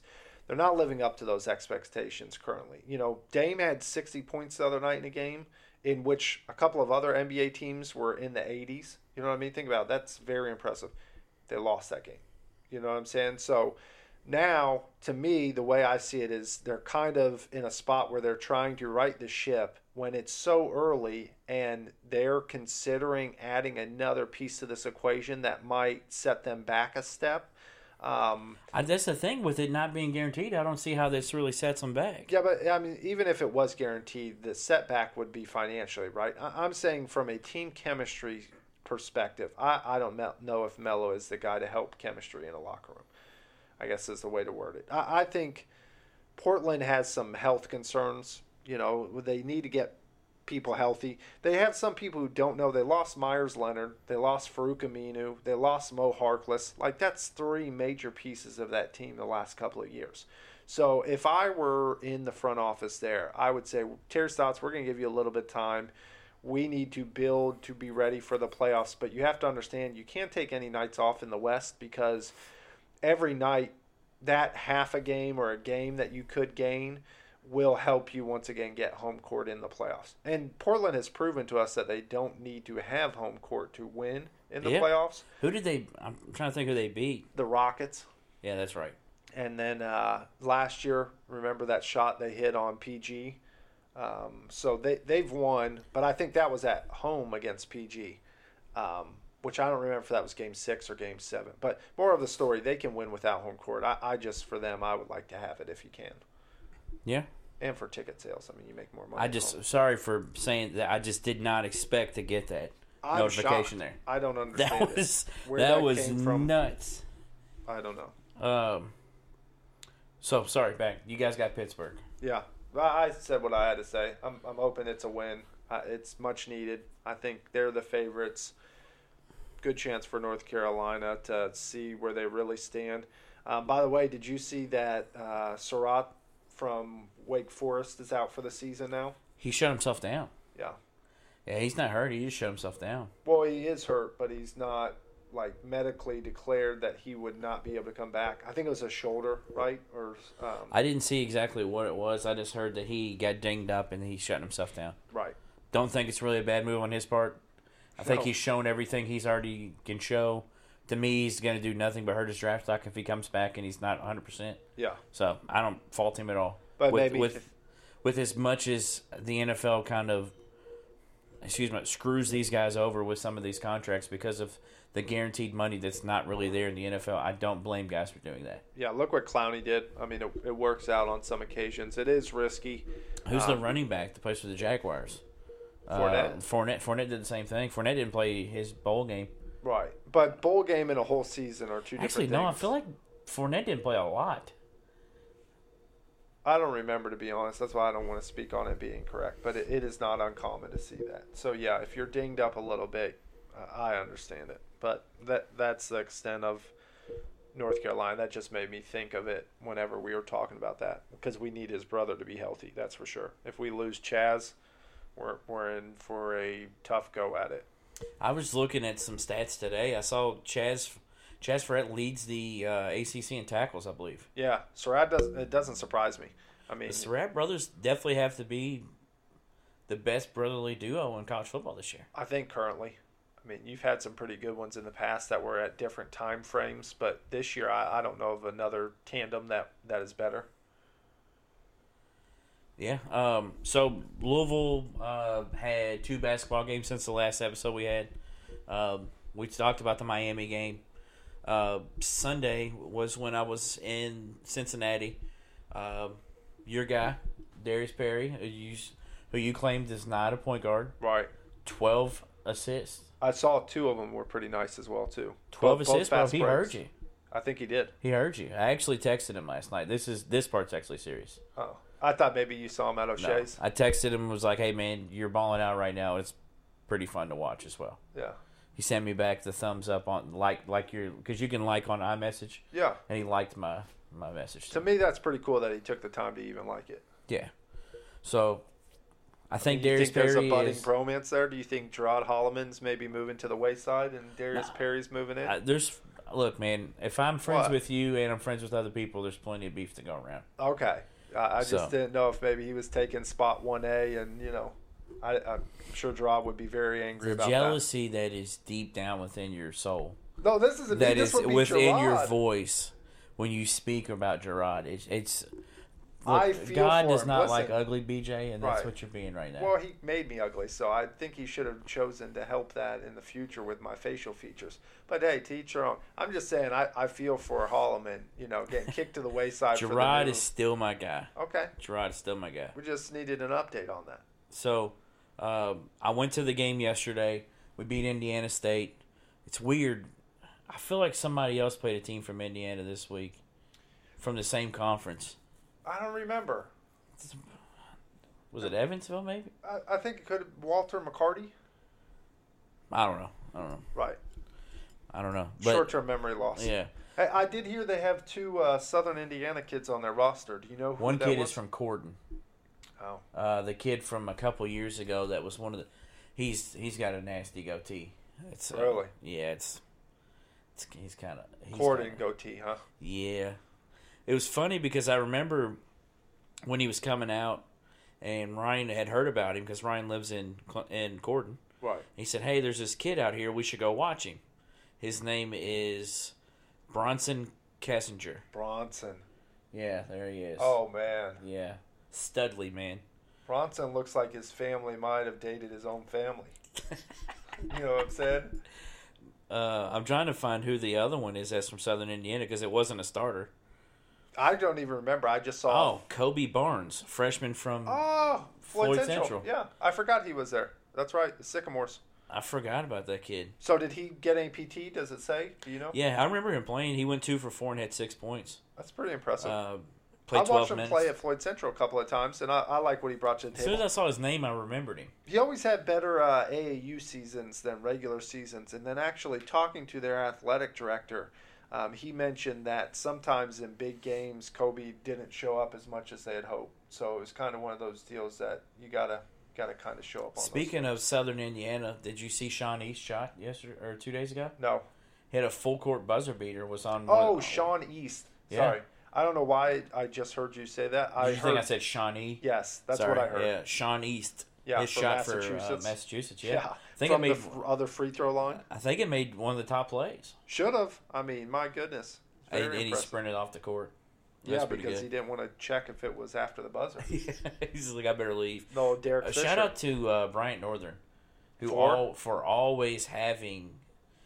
He spoke about that kid and talked about how he was very, very underrated a lot, Yeah, I do and how remember and, that. and how he he felt like Shawnee should be getting a lot, not as many looks as Romeo, obviously, but he felt like he should get his share of it. Well, I think it was just he was in the shadow of Romeo so much, and people did not give him any credit. It was the Row Show, is Yeah. what they called it, and I think rightfully so. Northern called it. Without East, that team doesn't win a state championship, in my opinion. And even the senior leadership of Jefferson that year, like underrated piece as well too. Josh Jefferson was a great piece for them. So th- those three were very key, and obviously Romeo was the feature. Of And Rondale. Moore, yeah, which a lot of people don't know that he played for that state championship team, yeah. and then Trinity recruited him. yeah. He didn't play a ton, but still, He was on the team though. correct. Because everyone's like, oh, yeah, he went to Trinity. No, he's from New Albany. He went to New Albany. Yeah, he did go to Trinity. It's like Russell Wilson going to Wisconsin. You know what I mean? Like, we all know Russell Wilson went to Wisconsin for one year. Gardner Minshew at Washington State, right? Shout out to Gardner. Where was he at before that? ECU? Yeah, I think ECU. Oh, I didn't know that. Yeah. Interesting story. If you if you haven't, if you don't remember it from recent, look it up. It's, it's kind of a cool story. I mean, he's definitely very interesting. yeah, Nick Foles is even better, but hey, So, um, Kentucky ends up being number one, losing to Evansville. Right. Uh, Duke, I'm guessing, will take over the number one spot. Michigan State will be number two. I'm guessing. I'm guessing Louisville move up to number three. Probably. Um, I'm not sure the rest of the poll there, but um, I don't think North Carolina will move up substantially. yeah, I mean, I think Kentucky will still actually be ranked higher than. I, I I, wouldn't be surprised if Kentucky drops out of the top ten. Yeah, that's what I was gonna say. You can't lose. 15. You can't lose at home to Evansville, and this Right. is not me dogging. I- It was a bad loss, but you and I were speaking on this earlier. That we still don't think that team's bad. No, Like, no they, way. They took a bad loss. They're a young team. I'm not one to make excuses. Did I enjoy it? Absolutely, but I don't think. In my in my right mind, I don't think this is a bad team. Do you know what they did though? They let the team hang around for too long. Well, yes, but they put out the perfect blueprint of how to beat this UK team. Like their offensive execution at the end of the game and essentially running a four corner style of offense. I mean, it wasn't four corners at all. Um, and obviously, my North Carolina fandom shows with that. Yeah. But they spread the court. They made you guard in one on one situations and they exposed you on the defensive end. And I think that's the key to beating Kentucky. And the year. other thing is they offensive rebound decently well. Yes, they did. Kentucky does not have until they get EJ Montgomery back. Nick Richards is obviously not the answer. I think Nick Richards is a great player. I, that's that's very bold of you to say great. He His is- offensive game has improved this year. I think he is a uh, potential leader in block shots per game this year. for Probably- that for the team. no, for the country. I, I don't think so. no way, dude. Nick Richards is not good. He could average four blocks a game. There's dude. Nick Richards is not. He's not good. I, I think he. You're right in the sense of he maybe would be a good backup more so than a starter, like he has played in the past. But I'll tell you, the player who I liken him to, and maybe I'm off in this, but I, I see a Cauley Stein esque player. I don't even think he's as good as Cauley Stein. Yeah, that's what I say. Maybe I'm, you know, And, and I'm thinking of college Cauley Stein too. right. I- I no, think man. college- like he reminds me of uh, who was Lee, the one that transferred to Cal. Really, Marcus Lee. Marcus Lee's who he reminds me of. like I like Marcus. a Lee guy too, that though. was rated very high that never really lived up to his potential. Yeah. Uh, he did have a couple of good games where the spotlight shined brightly upon him, but I know what you're saying. So, yeah, I mean, college basketball is going to be interesting. There's a lot of people saying they don't think there's a true crew, uh, cut above team. I'm still liking Louisville. Right. I know that's biased, but we're still missing at least one for sure that we know can play piece. Another guy that we expect to be a piece. Yeah. From watching him in high school, I'd be very surprised if he wasn't. I'll say that. And the way we've played, granted, we haven't really played, but we're blowing the teams out. yeah. So, so far with what we've played, we don't we won't really get our first true test. I guess you can kind of say somewhat of a test with Western Kentucky, but I don't really think that's a great team. No, our ACC first test play. is is uh, Michigan, early December. Then we go to the Jimmy V Classic, I think is what it's called. Or I'm sorry, we play Pittsburgh, and then we play in the Jimmy V Classic against uh, Texas Tech. Yeah. Texas Tech will be our toughest test until we get to Kentucky. Which I'm not super impressed with Tech either. I mean, obviously they have some good pieces returning, but they lost some key pieces too. But Two- what's what's Tech always going to do? Execute. They're always going to guard. yeah. They're always going to guard. They're going to have that that uh, Tony Bennett type drag it out, going to guard you. You're going to have to take all the shot clock, and you're going to have to score. Yeah, they've got some length and athleticism again this year too. I get that, but losing Culver and who was the other the senior? I forget his I name. can't think of his name. They lost their point guard too, I believe. The white, kid? guy. Yeah. that's what I was talking about. He was a senior. Their big guy, I think they lost too, didn't they? Or, they, or was he young? I don't know that for sure. If they did, that is three key pieces. You're right, but yeah. So now, do I think Texas Tech is like last year? No, but just like we thought that Virginia lost a lot of pieces, and then they were still pretty good. What two years ago? Yeah. When they end up losing in the tournament to the fir- in the first round, so doesn't really prove my point very well. But I mean that that there's just certain types of styles that always are tough to play against. Well, you got to understand too. uh, Losing a lot of pieces is not the end of the world. I mean, look at Yeah. to, to me once again. You you mentioned your bias earlier. North Carolina lost more pieces than anybody in the country, and they were still ranked preseason top ten. Uh, I would say Duke lost more than you all did. Well, three Duke lost like ninety percent of their score. three pretty important pieces. Yeah. Where Carolina lost five. you players. all did lose a lot. Yeah, five players, Yeah. and you know all of them were NBA picks essentially. Maye, uh, Maye didn't get picked, but and Kenny Williams didn't get picked, but they made NBA rosters. Yeah. Yeah, I mean, yeah, Duke lost a lot. Yeah, you're you're probably right. That is the, and I'm sure there's somebody else who I'm forgetting as well too. But losing five of your best players or your five best players hurts almost as bad as losing your three best players who were better than anybody in the country. Almost, almost like losing to Evansville at home. Yeah, almost. So Carolina played uh, UNC Wilmington after their Notre Dame loss, and then they've got Gardner Webb tomorrow. So once again, starting into the early season games that are just getting some some warm up for Cole Anthony in essentially. Yeah. E- Elon's after that. Uh, Alabama's after that. So same thing like you all. Our, our first test is further down the road. Um, December 4th is a game I look at against Ohio State. I don't know if you saw this, but Ohio State looked pretty good last night, They I did beat the brakes off of Villanova last Yeah. night. And Villanova is another team who might potentially be a little overrated. I mean, we've seen Paschall do super well for the Warriors. I had somebody tell me, you know, that the Warriors have to score points. It's just happening that it's him. I, I disagree. I think 34 on his birthday was a lot bigger than what people would give him credit. Um, I think he's a phenomenal player. But that Ohio State team is very interesting to me. Um, you all got to see them firsthand in your scrimmages, and I do think that's a team that will be a top 25 team all year. Um, so that'll be our first test that I'll be watching that one closely. So, I guess that moves us on to our power moves. It does, and, and I got a couple of them. Actually, I do want to speak on something. I'm sorry. what? What So going to speak the game last night, it was my first time getting to see the new intro in person. Yeah, The one that they recorded at Shawnee Park. I haven't seen it. Oh, it's legit. I have to tag you in the video. I saw it the other day. I- It's, I mean, you're not gonna love it as much as I did, but uh, I will give you one thing that I think you can kind of appreciate with this. What? So, uh, they filmed it at the Dirt Bowl, which um, have you ever you've heard of the Dirt Bowl? I'm, Yeah, I've been sure. to the Dirt Bowl. Like, have you heard about the actual store stuff with the Dirt Bowl? Though, like how back in the '70s, like all the NBA players and ABA players would play there. Yes. So Which, by the way, I think I'm gonna maybe try to play in the Run League next year. nice. I've made that decision. That- Nice. that's gonna be my goal. So whenever So- Tony gets back, I'm gonna tell him to put me through his workouts. And- I mean, I can get. I mean, sure, you can just get in contact with uh, uh, the guy he goes with. Uh, so, in in the video, there's a subtle part where they show a guy and he says something that every local high school basketball player will always know. Louisville area. What? They show a guy. He commentates for the Dirt Bowl now. Okay. And when you hit a three, he says, "Bang!" I said, "Bang!" You heard that guy? Yes, He's in the video.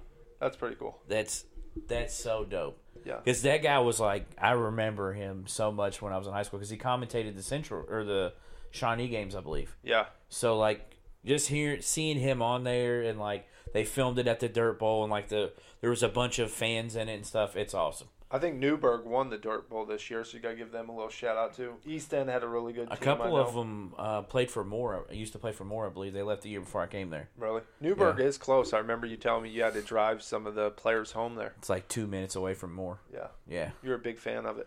yeah, it was fun. So moves us on to power moves. I have three as well. So All right, well let's let's go one by one. Then I'll I'll start off with my most unentertaining one to all the listeners because they get this so often. But you got to give Coby White some credit. Coby White hit seven threes in the fourth quarter the other night. Um, that's going to be a record for the youngest NBA player to make seven threes. And then he had 23 points in the fourth quarter. Shout out to Coby White doing his thing. It was funny because it actually came out that day an article saying that he was struggling with his shooting, and then that night he goes off right. But Roy Roy was also there, so I thought there was something to do with that. It was fun. definitely a direct correlation. I think so. Uh, so I'm actually going to go with four. I'll just say my other one real quick. Did you Good. see Ja Morant hit the buzzer beater last night? I did beautiful left hand Yes. finish uh, through Zeller, knocked Zeller to the ground.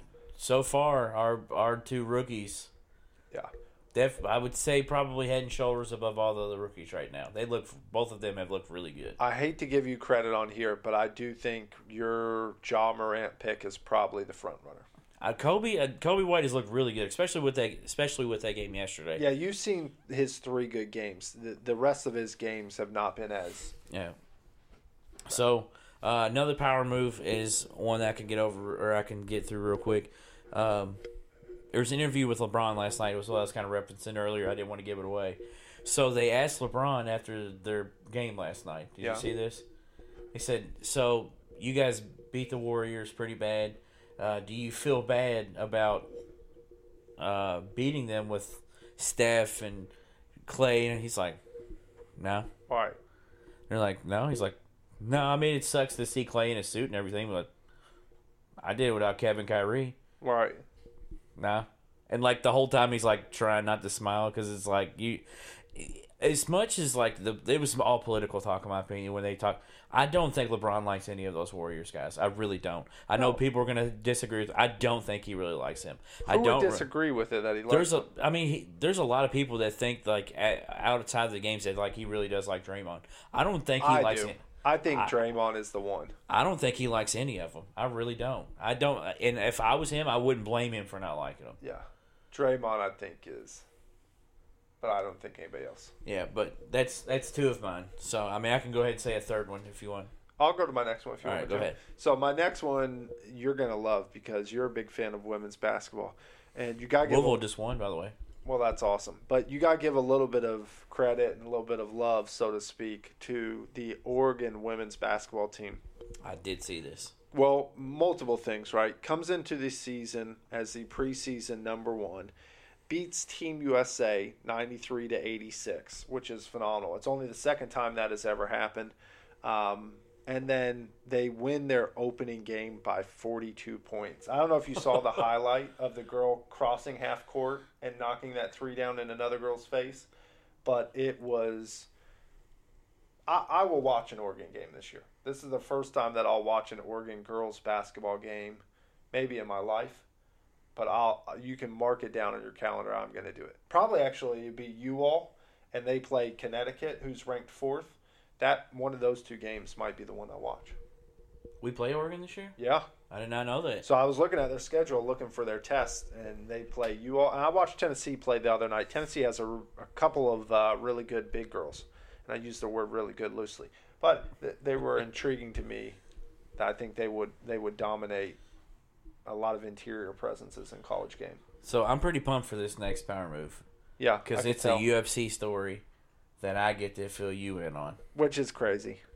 Because usually you're filling me in on all the UFC stuff, or I'm not. I don't know enough about it to really. So uh, the other day there was a there was a fella that it was a couple weeks ago, I guess, made a not so wise decision, Oh yeah, and uh, this led to him getting evicted from his apartment and having to sleep in his car.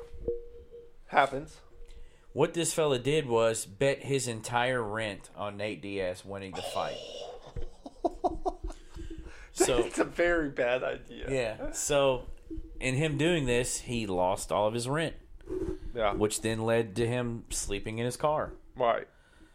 But I will say this: the guy had enough money to pay his phone bill because then he commented on a Nate Diaz picture and says, "Hey Nate, still a huge fan. Just kind of sucks that I spent all of my rent money on betting on your fight and now I'm sleeping in my car." So Nate Diaz writes back in Nate Diaz in a Nate Diaz way and says, "Blah blah blah. Here- Stockton. here's oh, your." sorry. he called him a female dog, and then you know he called him female dog and then donkey. He said those, giving your female dog donkey some money. And here you go, paid for his rent and then some. And the guy was like, "Well, since he got me back into my apartment, I'm going to spend the rest of the money that he gave me on his CBD company." Oh, So my power move goes to Nate Diaz on even though he lost the fight, get this guy back into his apartment. but doing it in Nate Diaz fashion. That's what I love yes. the most about that. Let, leave it to Diaz to handle that. Yeah, the way the way he said it. Here's some money for your female dog. it was pretty good. And I'm sure that's very endearing on his behalf. Like, Yeah. if Nate, Nate Diaz said that to me, I'd be like, oh, this dude likes me. Like, Yeah. that's how I know Nate likes me. But yeah, that that is a great one. I do appreciate you telling me that story because I had not heard that. So that is very rare. But I think I'm going to one up you. And I'm actually sticking, this is funny, sticking with the MMA theme. And I think this is the best power move that we will have all day. But have you ever heard of a guy by the name of Randy Couture? I've heard of her before. classic fighter, right? Um, one of the guys who pushed the UFC to the forefront. I mean, him and Chuck Liddell and Tito Ortiz, a couple of those guys who really put the UFC on their back and carried them forward. Um, but the natural was in training camp, right? And now the cool thing is, it's not really cool. He actually chain, trains at Jake Glazer's gym. The NFL guy? Yeah, Jay Glazer. I think I said Jake. But no, you said Jay Glazer. Okay. You said it right. I'm having a speech impediment. But so he's training, and he has a heart attack while he's training. Whoa. Randy Couture finishes the training after having a heart attack. Not that's not the end. He walks to the hospital. You know, no rush, Randy. Just just taking your time. Oh, just having another heart attack. Has has surgery and then walks out of the hospital two days later. Like Wow. nothing happened. I mean, just amazing. It, it's her. And you know, heart attacks are no joking manner. But for him to go ahead and finish his training after having one, walk to the hospital, and then there's multiple people who are like, you know, we'll wheelchair you out. Well, no, he just walks out of the hospital. Like doesn't have anybody pick him up. Walks back to the gym. And it's like, oh my gosh. So shout out to Randy the Natural. And, this was a couple of weeks ago. Um, I had actually just seen the story. So hopefully Randy's feeling better now and sticks around for a while. But pr- pretty impressive on his behalf. Uh, the exact verbiage that Nate Diaz used was say less, here's some money for your female dog. yeah. yeah, say say less. No, say less. I got your female dog, donkey. Very impressive. Yeah. So my last power move I have. So February first, nineteen seventy four. There was a fella born in the great state of Evansville. Now this fella would the go great on state of Evansville. great huh? city of Evansville, Indiana. now this fellow would go on to become a decently rated recruit. Yeah. Um, would go on to play at one of the most prestigious universities in college basketball history. Well, actually, built him up first. actually leads the NCAA in wins, really? second in the NCAA in championships, and uh, was actually a part of a national championship and a part of what I would call the best team of all time in college basketball. I do remember you stating that. Um, he was a part of a team that came back from 31 points down and went on to have a 10 year NBA career with the Knicks, with the Celtics, and with a few other teams. Um, and has been coaching ever since he quit playing in the NBA. One of the teams would be Louisville. He was an assistant coach. He was an assistant coach under Brad Stevens at the Boston Celtics. Who am I speaking of, you might ask? Walter. Walter McCarty. No. So you would then say, well, why is this a power move? Well, the reason Walter McCarty is getting a power move from Beef is this dude was not just pimping enough to get $95,000 to go play in Rupp Arena, but your boy goes and beats the Wildcats in Rupp Arena and gets paid 95K? Right. So I'm sorry, Randy Couture. You're not the biggest power move this week. Your boy Walter McCarty is going in stomping on the hearts of the Wildcat fans, getting paid ninety five thousand dollars to put the whooping on the Wildcats. Did you just tell Randy to take his heart attack and go home? That's I think that's what you told him. I did. Wow. I, I, mean, did. that is a good power move, but I don't know if that tops Randy Couture. so, you got a good beef. I, I, I am led to believe that it's, you know, a beef. So, So I mean, is it a good one? yeah, I always try to bring the best to the table, but I, I think you might have recently heard about, and, and it's been a story probably the last 10 years, and we fell a victim to this, but the conversation of load management in the NBA. Okay. And I think it's time for us to clear the air and give our opinion on it since everybody else has. Okay. So it comes in the form of a beef because you have players, you have coaches, you have fans who are all complaining about it. And while I do understand the frustration, um, and once again, when we drove all the way up to Indianapolis to watch the Cleveland Cavaliers play, and, Yeah. and you and Ryan were there specifically to watch LeBron James play, Yeah. and we did not find until find out until we were sitting in Qdoba eating our food before the game started in two and a half hours maybe that he was not playing. It was very disappointing.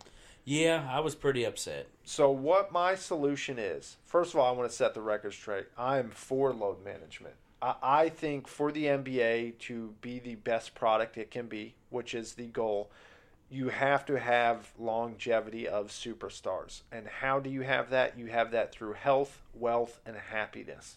You like what I did there? That- I That's, did. That's our goals for all of us, right? Um, mainly just the first one and the last one, but uh, I'm happy to take the center one as well too.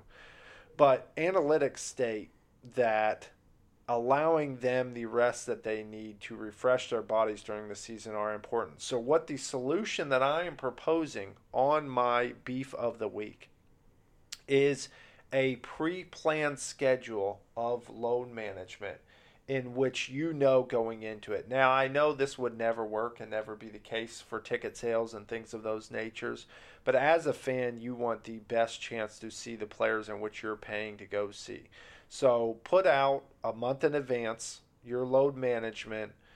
Um, probably give a chance to some of the younger guys in playing as well too and the fans are still happy that they know in advance that they are not spending their hard-earned money. I just think to some of the parents and more specifically the dads out there who are taking their kids to that one game every 5 years, you know what I mean, or that one game. Well, see, that still kind of stinks though because you're gonna get you're gonna get guys that take off one of those games that they only play twice a year. Yes, I do understand that on, in some cases, but with that being said, two things with that. I think one, you do have the other opportunity to see that game, right? So I get there are scheduling conflicts, but the other thing to it is, I think those tickets on the other game will be much more affordable, and so maybe a kid who wouldn't have gotten to see it otherwise will get to go see it, and even though he's not watching that player play, typically that player will still be there, and sometimes even just seeing that player in general will put a smile on that kid's face. Yeah, I mean LeBron was still at the game we went to, and J.R. Smith was too. Yeah, and Kyrie was carrying the load. Yeah. Then they, they got down big, right? And they came back and won. They were down very, I want to say like 27. Yeah. Yeah, so Fun game to watch. I it remember. was. Uh, so got another beef, people. So I told you guys about the good times that I had at the game in Cincinnati. Right. So let me mention a little thing that I did not have fun with. I don't think you had mentioned to me this. I before. didn't because I love to surprise you. Right. So, during one of the few um, concession stand runs that my brother and Jeremy and Daphne made, Few. Come on. there was probably three. Well, that's. I would say that classifies as a few. Yeah, One per quarter almost. Um, there was a play in the game where uh, the Bengals fumbled the ball, and there was a scoop and score for the Ravens. Shouldn't have had that popcorn. Shouldn't have had that popcorn for sure. Well, right before this play had happened, two rows and about four seats to my right in front of me moved a girl that seemed she had a little too much of whatever she had. Okay. I see where you're going. I don't think it was alcohol though. So I don't know what it was exactly, but I don't feel like it was alcohol. So the Ravens scoop score. Ninety percent of the fans that were in attendance were there for the, the Ravens and Lamar. It seemed like Ninety percent. it was maybe not ninety, but it was like seventy-five at least. Yeah. So a lot of them stood up and cheered. Well, at this point, this girl lost her mind. stood up, started yelling profanities, telling them to SRC. Oh yes. How uh, did you not videotape this? Because I was blown away that it was happening. Yeah, when when a female is dropping S my C, you know it's Yeah. getting Yeah. interesting. Yeah, and S my C, you guys are all S my C U B or just S my C? yeah, you guys are all female dogs. Oh man. kiss my donkey. Uh, well, in doing this, she's a Bengals fan, Shocker. And in doing this, there's two people in front of her that look like they're season ticket holders.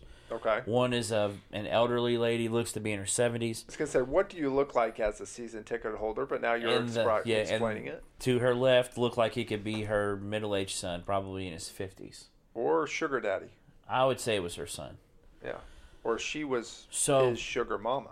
I didn't see this part, but my guess is they asked her to stop Yeah. Because she was being ridiculous, Yeah. for being honest. And this girl did not take kindly to that. Please tell me a fight ensued. So she starts yelling at the back of the head of this elderly lady. Some colorful language that I will not repeat on here. Because she didn't know it was the front or the back? No, she just was out of her mind. Belligerent, yeah. If you don't want to stand up and cheer at a game, keep your old donkey at home. Um, don't talk to me, female dog. Did you say Things this was of this- beef or power move? This is a beef. right. I'm just giving you the full story. So I would have loved for finally, you to videotape after this. about a minute of this tirade, her son stands up and turns around and says, "You need to stop. These aren't your seats. I know they're not your seats because I have these are my season tickets, and you don't sit there." Oh man. And she said she starts yelling at him, and he says, "I'm going to get security." So he leaves. Well, there's a fellow that's sitting beside me that was from the Floyd Knobs that I found out. From the Floyd Knobs, huh? Yeah. He asked if we drove up from Louisville, and I told him that you know I lived in New Albany. He goes, "Oh, I used to live in the Floyd Knobs, so we moved to Louisville so my son could go to Trinity to play football because they cheat." And uh, oh, sorry, that was my bad. I didn't mean to say that. I didn't know it was recording. No. Uh, so he's like, this girl's out of her mind. I'm going to get the, I'm going to get security too. I was like, well, the other guy already went. Goes, I don't care. I'm going to get him too. Yeah. So he actually gets back before the sun does. He's got two police officers and a security guard. Oh man. It's amazing that it got so far that multiple people needed security. Oh, dude, guards. she was, she was going nuts. Yeah.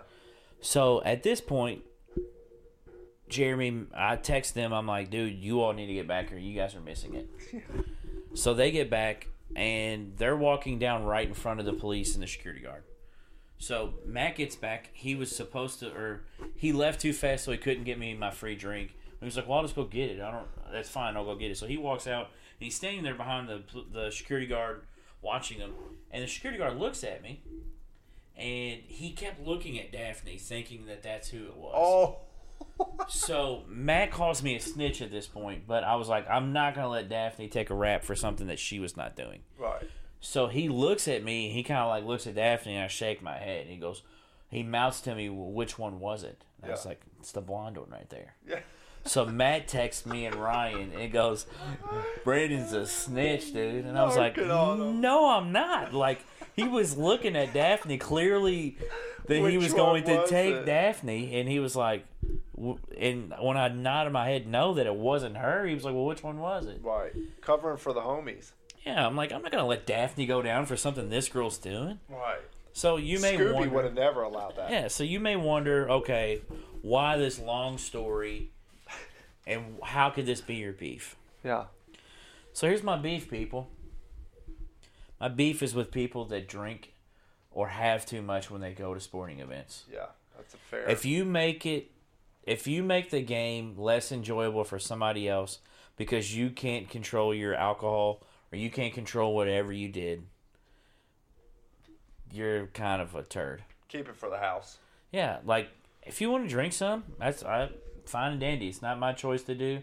I don't like doing it during games. I personally think you should do that in public, though, as far as acting like that, because I enjoy thoroughly watching that. Do it do it during tailgating. I don't want to see it during the game.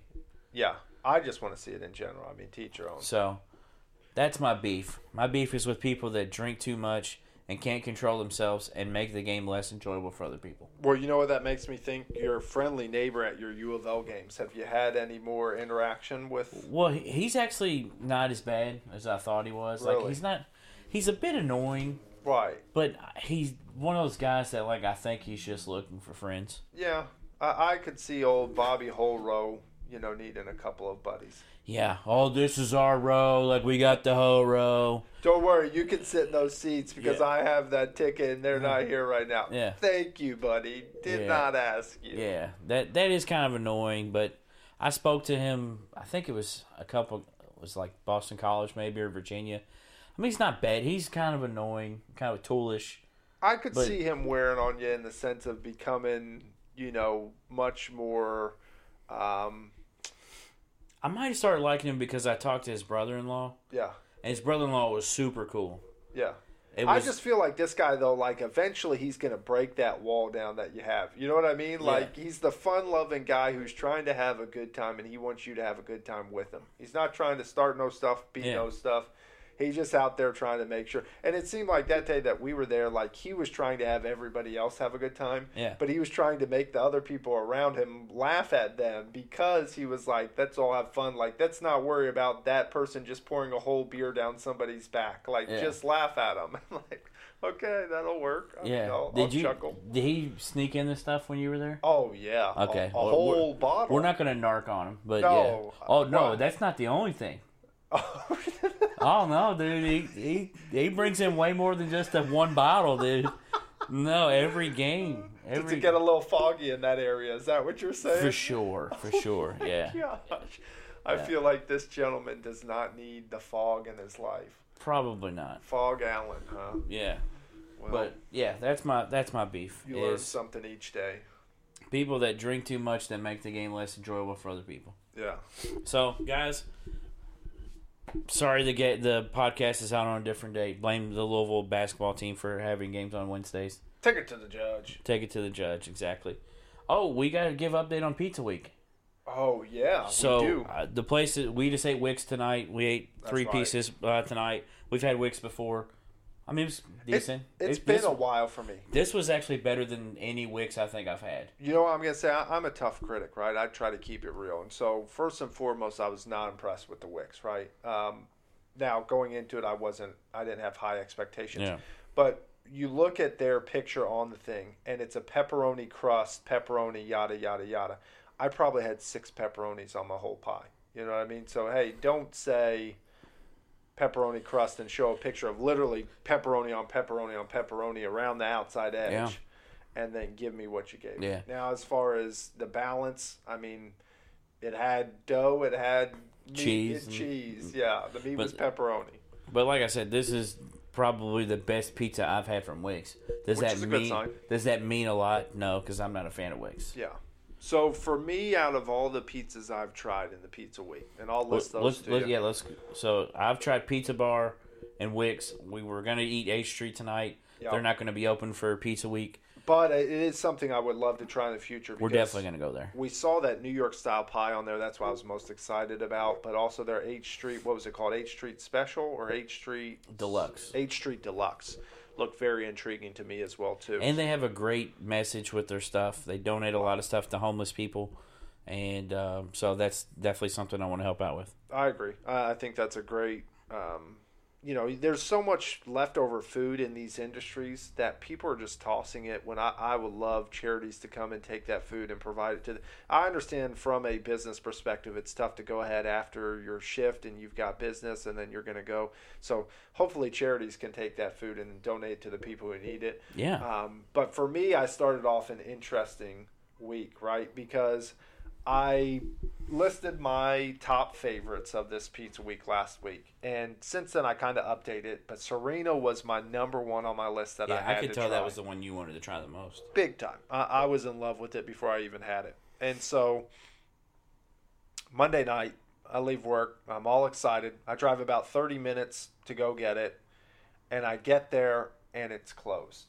And so I look it up on their website, and they're not even open on Mondays. And so I I didn't get super angry because I was so excited about trying it. I had the thought in my head like I'm not going back. This is pizza week. They're supposed to be open. It was my fault. Let's be real, Yeah. right? So I go, oh, what's the closest pizza week place on this list to me? Tim Tam. Now, Tim Tam serves Danny Mac's Pizza. So I'm like, okay, we were originally going to go to Tim Tam, or we originally going to go to Danny Mac's that night. Now I'm going to go try Danny Mac's Pizza at Tim Tam. My night is saved. Drive to Tim Tam. It's closed. It's not even open. And I go, my like my whole week is now ruined at this point. You know, I, I might as well just give up on pizza week. I'm pretty much over it at that point. I go, you know, I'm not going to do that. I'm going to go ahead my normal way home and I'm going to take a slight detour. And it looks as if there's a couple of places downtown. And then obviously there's a couple of places in Indiana that I could have gone to as well, too. Yeah. But I wanted to get something in Louisville just to start the Louisville Pizza Week off right. And I go into Goodwood, right? And I didn't tell you this full story, but so there's a bar up front. It's kind of a unique looking place, not a big place, very very much a hipster joint. A uh, lot of female uh, girls who looked as if they were uh, a very uh, much lumberjacks wearing their flannel and toboggans, that type of crowd. And there was also a mixed crowd in there. A lot, lot of cool people were in there as well too. But my complaint is, so bar is pretty much full. I sit down at a table behind it. Five groups coming behind me. All five get served before me. So eventually, I'm at the point like You did tell me this. yeah. So I'm like, I'm at the point I need to either leave or I need to step up and not say something, but make sure they know I want a pizza, right? And so I go, you know, excuse me, sir, I wanted to see if I could order the pizza week to go, please, because at this point there's zero chance I'm staying there. And so the guy who's the bartender kind of looks at me like, you know, oh, I, you know, you have been sitting there for a while. Let me get you taken care of. So he gets me taken care of. Now, granted, I, I did not have a drink. I did not have a water. I did not have anything. And I tipped the guy three bucks just for literally taking my order. Because at this point, I'm like, oh, I'm about to show this dude he messed up. Here's your $3 when you know, I would have given you more if you would have actually served me type of deal, right? Yeah. Terrible philosophy. But anyways, so the owner comes out and goes, "Hey, who's the I think his exact words were, "Who who's the dude who ordered the pie to go?" And I'm standing right there, and he kind of like turns and looks over his shoulder and sees that I'm within hearing distance. He goes, I wish this guy would know it's not DiGiorno or something like that. And I'm just like, bro, Oh. really? Like this is what we're getting to? And I'm I'm led to believe like this might have been the owner or a manager, right? This is this is a higher up. This isn't just some like, oh man, this starts off. So I'm like, it's all good. Like I'm not gonna let what somebody else says or how they act or whatever it is affect me. So I'm like, I just take the pizza, jump in my car, go down to Griff's, get to Griff's, and the girl who was up front was like super sweet. She was pregnant, um, greeted me when I walked in, so that made my night ten times better. Not that she was pregnant, but that she greeted me. I don't know why that was relevant to the story, but you know what I'm saying. It's not that she was pregnant, but I had to make sure everybody knew that. So, anyways, uh, so it was kind of weird though too. So I go to the hostess, "Hey, can I just order that pizza to go?" She goes, "Yeah." I said, "Can I just do it up here with you? I'm, instead of going to the bar, I, I just want to get it and go because I had the Goodwood pizza sitting in the car." So I place my order, tip her again too. Go kind of sit down right next to it, and I see another woman sitting there, and I didn't look, but she looked like you know she had like boots on and she's kind of an interesting looking individual. I don't know. And so she's like, "You can go sit on the couches over here," which was weird because I was just sitting in the waiting area, but the hostess suggested me to go sit on the couch. So I'm like, "Okay, I'm just gonna go do that." I'm like, "They look like cool couches." Griff's is a very cool hangout spot, by the way. We should check it out. I don't know how great their food is, but we should go check it out. So I go and sit down by the couch, and this woman who is there proceeds to sit next to me. And I swear to you, I'm going to show you this because the people won't be able to see this at home. But I'm sitting on the couch just as if we are now, and I'm looking forward like I am now, and I'm Okay. watching Notre Dame, right? And she comes and sits like this and crosses her leg over and is sitting like this looking at me. And I can feel it. You know what I'm saying? Like it's not you can see it, it's you can feel her burning and is like making motions as if I need to look. And so I'm like, don't look. You know, it's, like, it's like the fight. It's this crazy woman, something's going on. And so I just continue staring off into like I'm not even blinking at this point. I'm full fledged watching the Tennessee women play, Yeah. going, I cannot look. So very interesting evening. She ends up leaving and walking away eventually after not gaining my acknowledgement. I still to this moment have not figured out exactly what was going on with that. Get my pizza. The the woman up front once again was super nice. Was like, it looks extremely good. You know, thank you so much for the tip. Nice to meet you. Good evening, right? So I walk out of there, go home. Try it. First of all, Goodwood has smoked beer cheese on the pizza. Very, very unique. And I mentioned to you they had chicken or sausage. I chose the sausage, is what I would advise everybody to do. But I don't think you're going to ruin it with getting the chicken. So I, I'd say the Goodwood is very unique. It's a flatbread style of pizza, but it's not DiGiorno, bro. but it's not DiGiorno, clearly. So what a turd. it was, yeah, it was very comical I to me. probably and here's the only reason why I would have said something. Yeah. Just because it took them so long to get your order. Right. That's why I would have been. I'd been like, oh, so it's not DiGiorno, but it took you guys about forty minutes to bring it to me. Well, so where I was at in- mental space wise was I just went to the place that I was hoping to, my favorite place. It's closed. You know, I, and once again, at this point, I'm not thinking it's my fault. I'm going, are you kidding me? You're going to participate in Pizza Week and you're going to be open six days. Then I go to the second place, Tim Tam, and it's closed. Then I drive all the way downtown. It's snowing at this point now Yeah. And I get out of my car and go in there. My cell phone battery has died. I wait for five other people. It's I'm telling you, it, it could not get much better. So I get home and I try it. Yeah, more of the story. Uh, Griff's Pizza was not bad at all. Um, it, it was a, a blue cheese pizza, so I don't think you would like Did you that. see Darrell Griffith? I did not. No, Dr. Dunkenstein was not there. I But- feel like he's there a lot though. I think so. I mean, I, I would be if I were him. I think that's a novelty. I bet that rent there is crazy expensive. By the way, I don't know if there's any parking there. Like it's street parking with toll with uh, what are those things called? That's the way it Meters? is with like every place downtown. It feels like. True. I mean, I, I understand that, but I feel like there should be. I you know I, I'd hate to admit guilt, but potentially I could have parked in the hotel parking lot across the way, which clearly states that you're not allowed to do that. Oh well. Right. I made it out alive. So I was kind of hoping that pizza was going to be quick. So, So- out of that evening, I'm going to go with flavor Goodwood over Griff's. But Griff's was very solid. Like if you like blue cheese and buffalo chicken and celery and red onions, it's worth checking out as a $8 pizza. But do not go there expecting master crafted meal, right? Yeah. So the second night I mentioned to you, I go to Sereno's and I order both of the pizzas on there. By far the best pizza I've had in this area. Like not best pizza out of all these, like best pizza in this area. Like must when you're looking at this list, Sereno is your number one spot in which you need to go and check out. Friendly staff, eight dollars. I took the first bite. I told you it was like a mind blowing experience. Like in my head, I'm going, "Oh, this there's levels to this game. Like this is whole different ball game." So that's by far my favorite, and both pizzas were phenomenal. I, obviously, you know, I like the one with sausage on it because you got to take the extra meat in there. But both those pizzas were really good. Mm-hmm. Stop.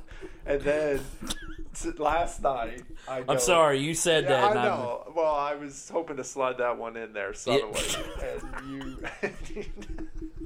the meat was too big to fit. Okay, so the reality of the situation is, I'm burning bridges left and right, bro, and you're burning them down with me. So BoomBozz is my choice last night. Okay, Oh man, yeah.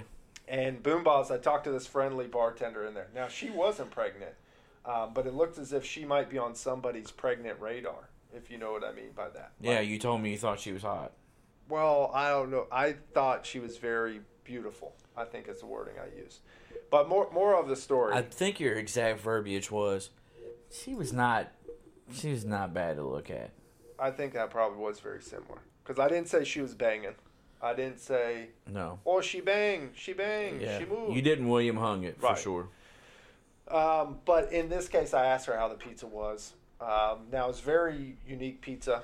Um, get it? I mentioned to you there's green chili jam on it. Not a fan of having jam on pizza, is what I'll say. So it is a try if you're okay with experiencing new things. Would I eat it again? Yes. Would I go there specifically to order that? No. So when I'm at BoomBozz the next time, I'm ordering my Mama Meets a Calzone that's my experience so far with the pizza week. What what did you think of Pizza Bar? Uh, I liked pizza bar. Pizza bar is nothing like, oh my gosh, spectacular, but it was very solid. Yeah. So what was this pizza? Remind Uh, me. there was two of them. There was the margarita pizza, which Ooh. it looked like it was like a tomato in the middle with some type of leaf on it. I don't know. Basil. Yeah, basil. There you go. Yes. Uh, I did not order that one. Crystal did. Crystal was a fan of that one. She said it was good. Tony and I both ordered the one that had pepperoni, sausage, meatballs, salami, and ham. You were pretty excited about that when we Yeah. previewed it, and I am as well too. I should It's say. good. It's good. Um, I mean, it's here's the thing, man. Like those types of pizzas are very hard to mess up, and they're very hard to make it taste different than any other place. Yeah, I, I would say the thing I've learned in this is like anything else, ingredients matter. Yeah, and with those, if you're putting those certain ingredients, you're gonna have good ingredients because You got to have good meatballs to be able to cook on a pizza. Yeah. The same thing with salami. Like I think Uh, there's levels to it once again. the though. crust was pretty good. Uh, the sauce, uh, you know, I'm not really a big sauce guy. The sauce wasn't too overwhelming, which for me is a very big plus. Yeah. Because if, like, the thing with Wick's is I ordered light sauce and the sauce is still like piling out of the crust. So I was getting ready to ask you, how was it? Because I did see you order light sauce, and I could tell you mine was sauced up to the tits. Yeah, like I took a bite and it like the toppings pulled off because there was so much sauce. Right. That's another one of the reasons why I'm not a big fan of a lot of sauce. Because usually when you have a lot of sauce, you take bites and the toppings slide off. But you know what? Wick sauce is so much different because Wick sauce is very heavy, yeah. thick marinara sauce, Yeah. whereas it's not your average pizza sauce. Yeah, so their sauce at sorry at the pizza bar uh, was good. Like I said, it wasn't overwhelming. Yeah, The crust was crunchy but still kind of airy. that's good. So I mean, it was good. Um, overall, I thought it was good. Um, like I said, we went to the Eighth Street Pizza. They're not going to be open. They were still nice enough to give me the two stamps though, Yeah. so that was nice. cool. And then we got our Wick's pizza, pizza tonight. So 13 spots on the radar. Now Yeah. down to 12 because A Street won't be open. Yeah, My update is I've eaten five pizzas I've had two. in three days. Yeah, I'll. I'm Four days, I guess technically. Right? really trying to decide whether I want to go no, to I've Danny had Max. six. I'm sorry, six pizzas because I didn't count Wick's tonight. Six pizzas in four days. I'm trying to decide whether I want to go to Danny Mac's tomorrow because it is dine in only. I wish that you like blue cheese because I'd tell you to go try that. Uh, The Griff's one. yeah, but I'd also say you're not far enough from Goodwood to not make that I'm trip. boycotting Goodwood after what that guy said to you. Are you? Yeah, that's kind of messed up. You made me sit here for this long, and then you're going to say that. I don't know. I think that's kind of in poor taste myself. Yeah. So I backslid. yeah, I Yeah. just think it's like I said. I don't let what other people do affect me, so I just roll with it. I I would try Goodwood again if that situation didn't happen. And I think flavor profile wise, I told you there's like some type. It doesn't say it, but there's some type of barbecue on there. I think. yeah, and so it's smoked beer cheese, it's goat cheese, feta cheese, um, some type of barbecue. Now, normally when I've gone to Danny Mac's though, I've Yeah. always get the calzone. But the first time I did go, I did get a pizza, Yeah, and it was the chicken bacon ranch pizza, and it was solid. you know what I'm honestly worried about. I didn't say this to you, but I'm I'm honestly worried. I've heard you and many other people speak so highly of Danny Mac's. I'm thinking like from looking at the picture. I told you I've been studying this like a science. Uh, my coworkers are pretty much as irritated as you can be about it, right? In fact, one of them said that I was a pizza psychopath today. I think was her exact words.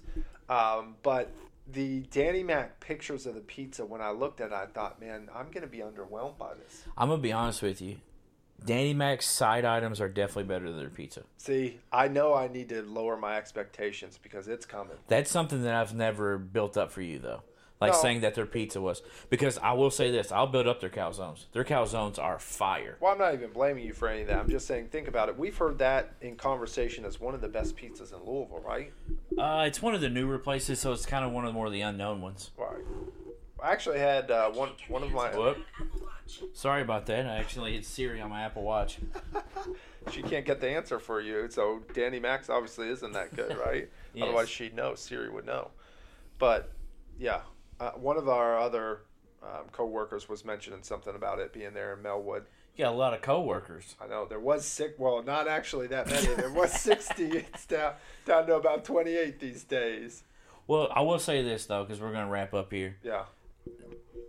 Recording where we record now, I can't really ask you to give your best guess on how long the podcasts are anymore. I know. Well, I didn't Because we sit here right next to each other and look at it. You know what the bad thing is? I didn't realize last week how to tell the time or whatever, and so I was just gonna guess. This week, like I kind of looked over because I was looking at the sound bites, and then I looked up above it just naturally. I was like, "Oh, really? I did just see that." So, like, after you look at it once, you just kind of burn a hole in. Yeah.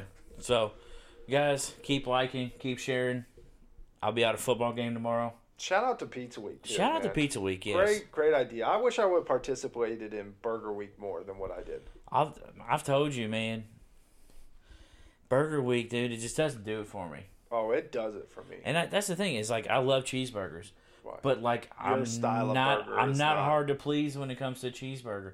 Like I don't need you to put all this fancy stuff on there. Like I don't need that. Well, I feel like that's the same way with you and pizza because think about what you've tried. The pizza bar. Now there is a lot of stuff on there, but it's the meats. You know what I mean? I would still say that I eat more stuff on pizza than I would in burgers. I agree, but I'm saying think about the fancy pizzas, like even the Sereno. You were not intrigued by that No. based on my description, which I think you would love it when you tried it. But it's Yeah. simplicity at an exquisite level. Yeah. But the green chili jam with the peppadew peppers, you're not in for that. The blue cheese and buffalo chicken, you're not in for I would that. say that's the thing though. I would still try that one. What? The green chili with the jelly, I wouldn't try that one though. I don't like pepper jelly. yeah, but it it's green. It's different. It's like I said, it's something you I would probably put on still would try a bite, but I'm not Yeah. saying that. Would, like that's the No, thing. that- that's order a whole pizza if you that's like where it. I've grown a lot since I was a little kid. Like when I was a little kid, I wouldn't even try stuff. Yeah, Now it's like I'll at least try it. Doesn't mean I'm gonna like it, but I'll at least try it. I'm the same way. Sometimes I try chugging sriracha. Not highly advisable. yeah, yeah, chugging sriracha in the kitchen. Yeah. But guys, keep liking, keep sharing. For the snap. I'm gonna finish this uh, this Wick's pizza that I have. I don't know. Did you still got a couple pieces left in yours too, don't you? yeah, three pieces. Yeah. So I'm gonna crush this while I'm uploading the episode. Probably watch some more Disney Plus. Check out some more Smart Guy. I'm gonna make a cucumber salad, which you bashed on there. Yeah, air. it's terrible. Speak for yourself. Yo, yourself, brother bro. is smart. Yeah, the smart guy. Mo. That's Mo. Morris Tibbs. Thank you, That was Maurice no Morris. Morris. Do you know who played Mo on Smart Guy? no, That's Cuba Gooding Jr.'s brother, really, Omar Gooding. the little kid, or is that the Oh, my- dad? No, huh? No, he was Whatever he is. Marcus's buddy. okay, Mo. Yeah. Mo. I don't know their names. Yeah. So, guys, keep liking, keep sharing. Most importantly, keep listening. And another most importantly thing, beef out. Peace.